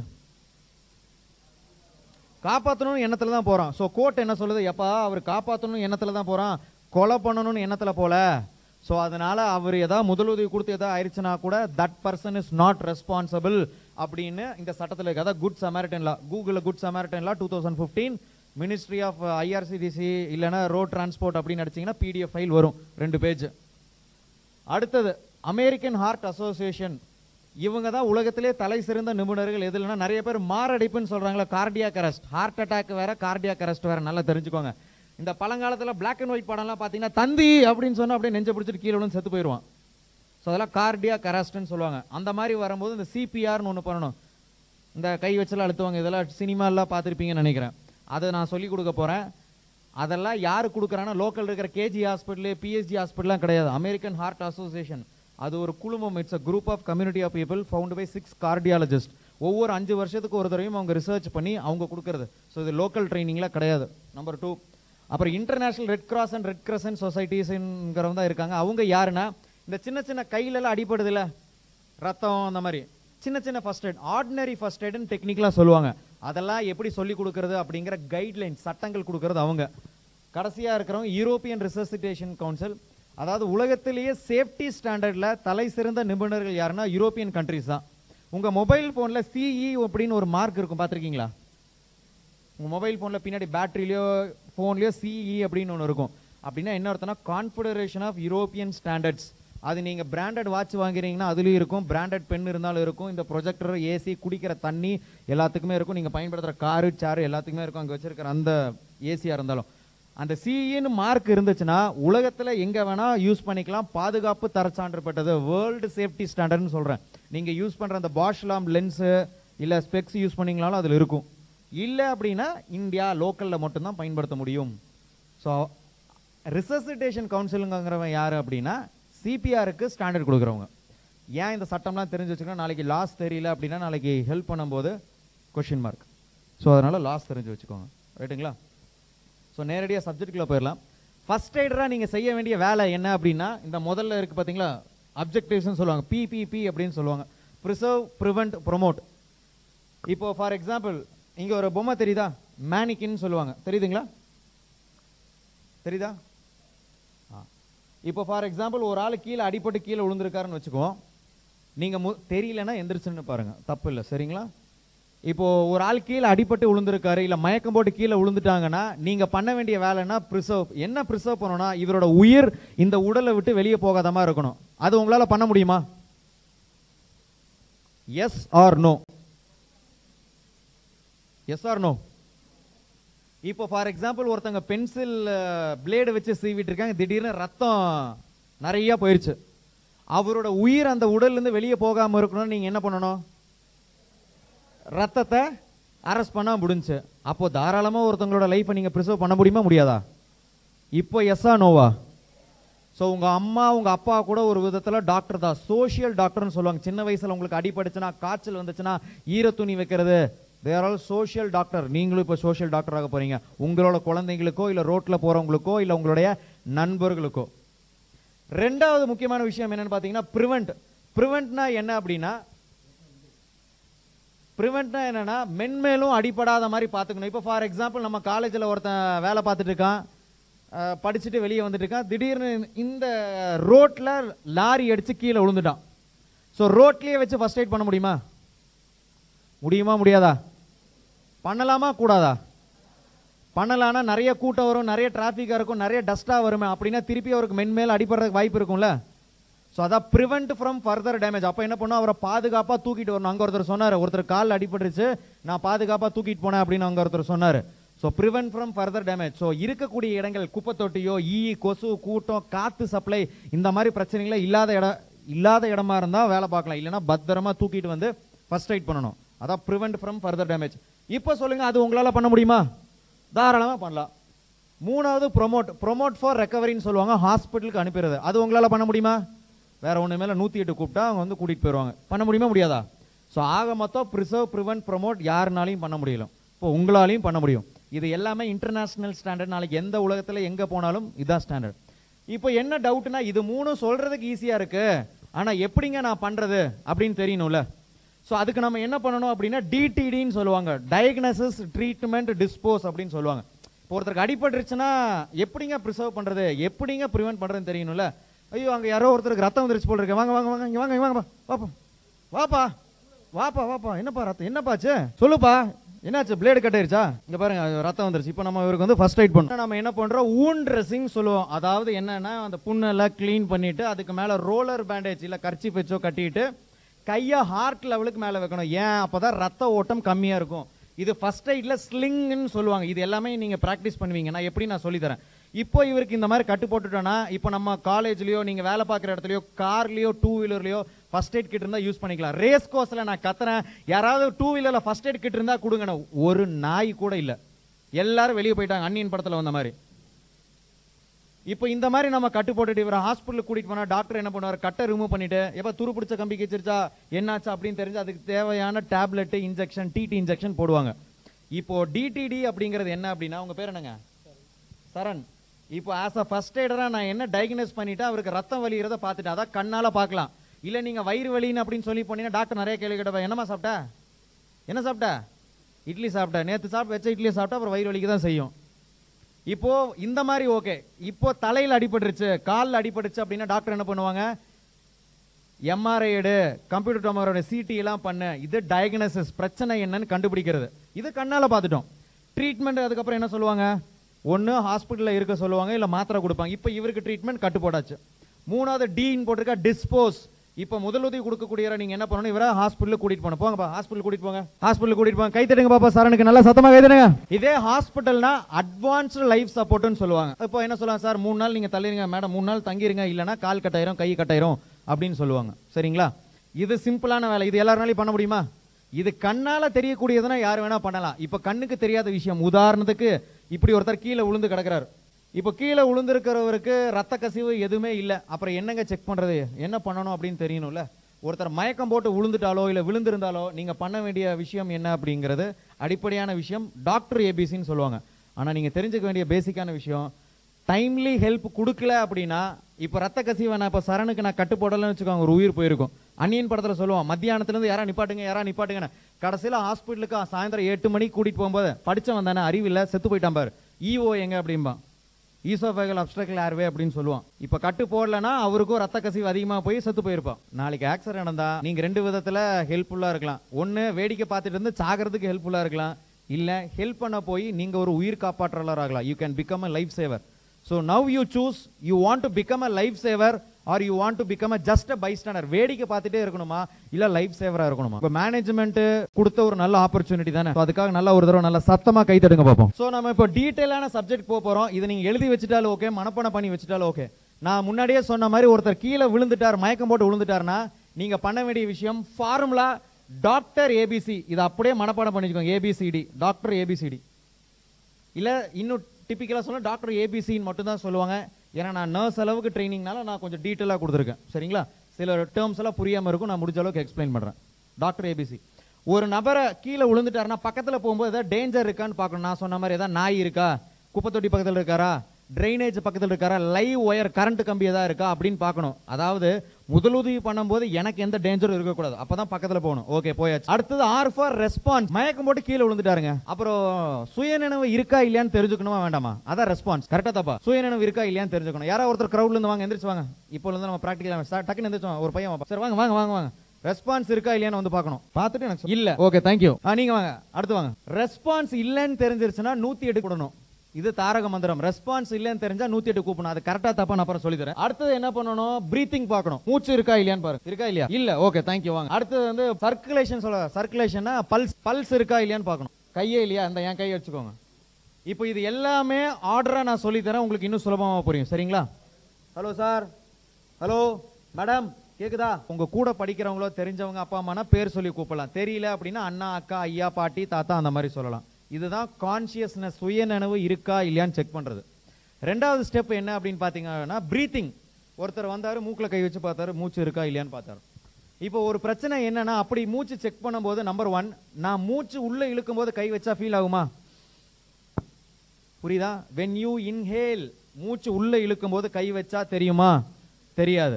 ஸோ கை எடுக்கும்போது ஒரு மூச்சு விடலாம். ரெண்டாவது ஷாலோ பிரெத்துன்னு சொல்லுவாங்க. அதான் மெதுவாக மூச்சு இழுத்து மெதுவாக மூச்சு விடுறாரு. அப்போ கை வச்சாலும் சில நேரம் நம்மளால் கரெக்டாக கண்டுபிடிக்க முடியாது.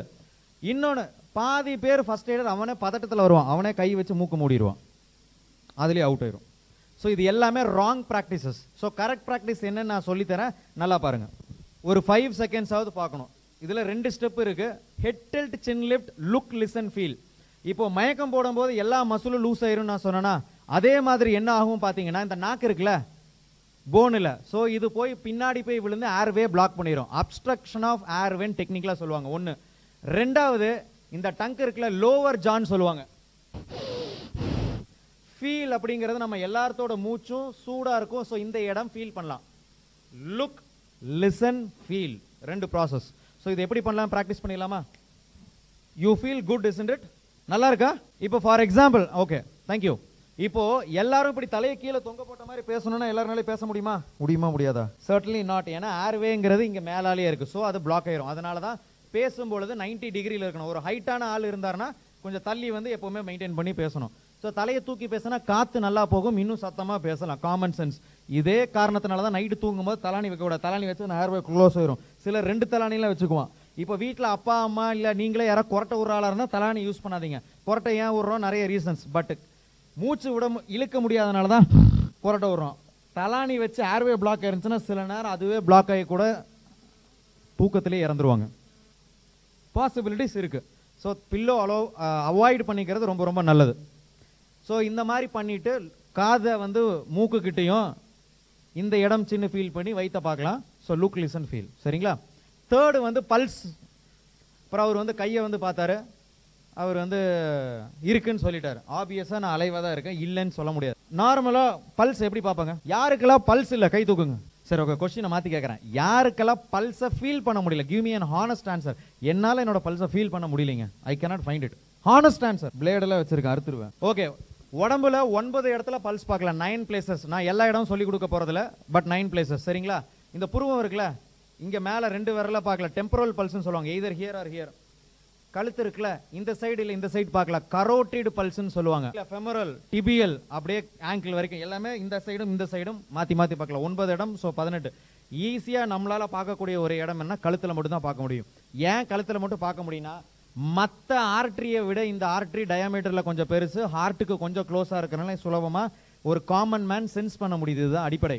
அது எப்படி பார்க்குறது நான் சொல்லி அதே மாதிரி index finger middle finger right hand தலையை மேலே தூக்கி சறுக்கிட்டே வாங்க. ஒரு ஸ்பீட் பிரேக்கர் இருக்கா? Or middle of the trough அதுக்கு ரைட் சைடு இல்லை left side now you can easily feel அழுத்தலாம் வேண்டாம். அங்கே வச்சா தெரியாது. கழுத்தில் இங்கே வைக்கணும். இங்கே பின்னாடி வைக்கிறீங்க. ஓகே இப்போ பக்கத்தில் இருக்கிற ஃப்ரெண்ட்ஸுக்கு செக் பண்ணுங்க. இந்த இந்த கட்டை விரல் போகக்கூடாது. கட்டை விரல் போகக்கூடாது. ஒன்லி டூ ஃபிங்கர்ஸ் செக் பண்ணு செக் பண்ணு. உயிரோடு இருக்கிற நம்- நண்பா அப்படின்னு சொல்லு அவனுக்கு. செக் பண்ணுமா? செக் பண்ணி பாருங்க. மேடம்க்குலாம் செக் பண்ணுங்க. செக் பண்ணீங்களா?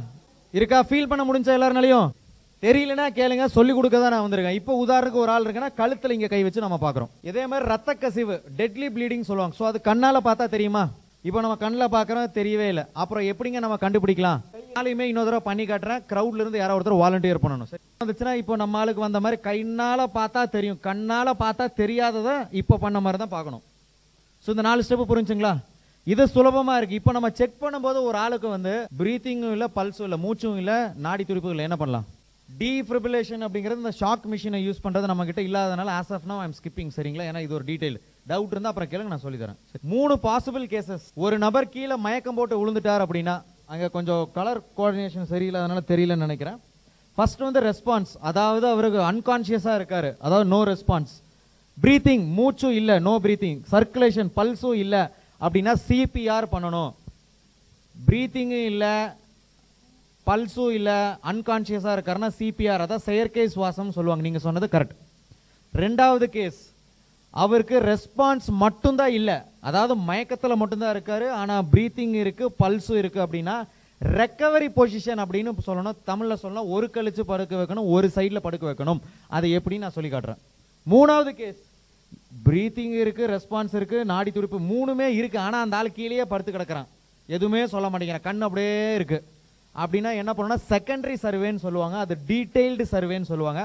அது டைம் இருந்துச்சுன்னா சொல்லித்தரேன். அது வந்து அட்வான்ஸ்டு லைஃப் சப்போர்ட் சரிங்களா? அது இப்போதைக்கு உங்களுக்கு தேவையில்லை. இந்த மூணே மூணு கேஸ் நாளைக்கு ரோட்டில் வீட்டில் யார் விழுந்தாலும் இந்த மூணில் எதோ ஒன்றில் தான் இருப்பாங்க. ரைட்டுங்களா அதில் முதல் கேஸ் சிபிஆர் எப்படி பண்ணுறதுங்கிறத மட்டும் இப்போ டீட்டெயிலாக பார்க்கலாம். சரிங்களா? சிபிஆர் அப்படிங்கிறது கார்டியோ பல்மனரி ரிசசிட்டேஷன் சொல்லுவாங்க. புரிகிற மாதிரி நான் உங்களுக்கு சொல்லித்தரேன். அப்ரிவேஷன் விரிவாக்கம் நீங்கள் மனப்பாடம் பண்ணணும்னு அவசியம் இல்லை. உலகம் ஃபுல்லாக சிபிஆர்னா எல்லாருக்கும் தெரியும். இனிமேல் செயற்கை சுவாசம் உதட வைக்கணும்லாம் வைக்க வேண்டாம். சிபிஆர் சுலபமாக மனப்பாடம் பண்ணிக்கலாம்ல?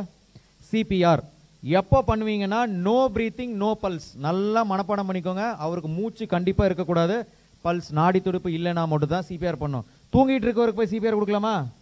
செத்து போயிடுவார். மார்ச்சில் இருக்கிறவருக்கு போய் சிபிஆர் கொடுக்கலாமா? ஏற்கனவே அவர் செத்து போயிட்டார். ஏன்னா சாகிறதுல கூட ரெண்டு டைப் ஆஃப் டெத் இருக்கு டெக்னிக்கலி அண்ட் மெடிக்கலி டெத் அதனால தான் நம்ம வாயிலிருந்து செத்துட்டாருன்னு சொல்லக்கூடாதுன்னு சொன்னேன். ஏன்னா only doctors can say that someone is dead we cannot identify it ஏன் அப்படின்னா ஒருத்தர் ஸ்பீச் கொடுக்கும்போது சொன்னார் முதல் அரை மணி நேரம் முதல் ஒரு மணி நேரம் ரொம்ப இம்பார்ட்டன்ட் அப்படின்னு சொன்னார். ஆனால் முதல் அரை மணி நேரம் இல்லை முதல் எட்டு நிமிஷம் தான் ரொம்ப ரொம்ப முக்கியம். எட்டு நிமிஷத்தில் இந்த சிபிஆர் பண்ணலைன்னா பர்சன்டேஜ் ஆஃப் லைஃப் ரிவைவிங் திரும்பவும் உயிர் கொண்டு வர்றது ரொம்ப ரொம்ப கஷ்டம். தயவு செஞ்சு அதை தெரிஞ்சுக்கோங்க. இது ஏன்னா நீங்கள் நாளைக்கு திரும்ப திரும்ப சொல்கிறேன் நிறைய கேஸ் நடந்திருக்கு. வீட்டில் யாராவது விழுந்துட்டாங்கன்னா ஆம்புலன்ஸ் வரதுக்கு லேட் ஆகும். சிபிஆரை கற்றுட்டிங்கன்னா உயிர் காப்பாற்றலாம் சரிங்களா? இதுதான் அடிப்படை. கார்டியோ பல்மனரி ரிசசிட்டேஷன் சொல்லுவாங்க. கார்டியோனா ஹார்ட் பல்மனரினா லங்ஸ் ரிசசிட்டேஷனா ரிவைவல் ஆஃப் லைஃப் அதாவது உயிரை திரும்ப கொண்டு வரங்கிறது அது காமன் மேன்ஸ் லாங்குவேஜ் அதாவது லேமேன் புரியிற ஆளுக்கு சொல்கிற மாதிரி. சிபிஆருங்கிறது ரெண்டு ப்ராசஸ் ஒன்று வந்து செஸ்ட் கம்ப்ரெஷன் தான் ரைட் டேர்ம் சரியா? தப்பாக சொல்லாதீங்க. Medical டேர்ம்ஸில் chest compression the right term அதுக்கு அடுத்தது என்னென்னா செயற்கை சுவாசம் தமிழில் சொல்லுவாங்க.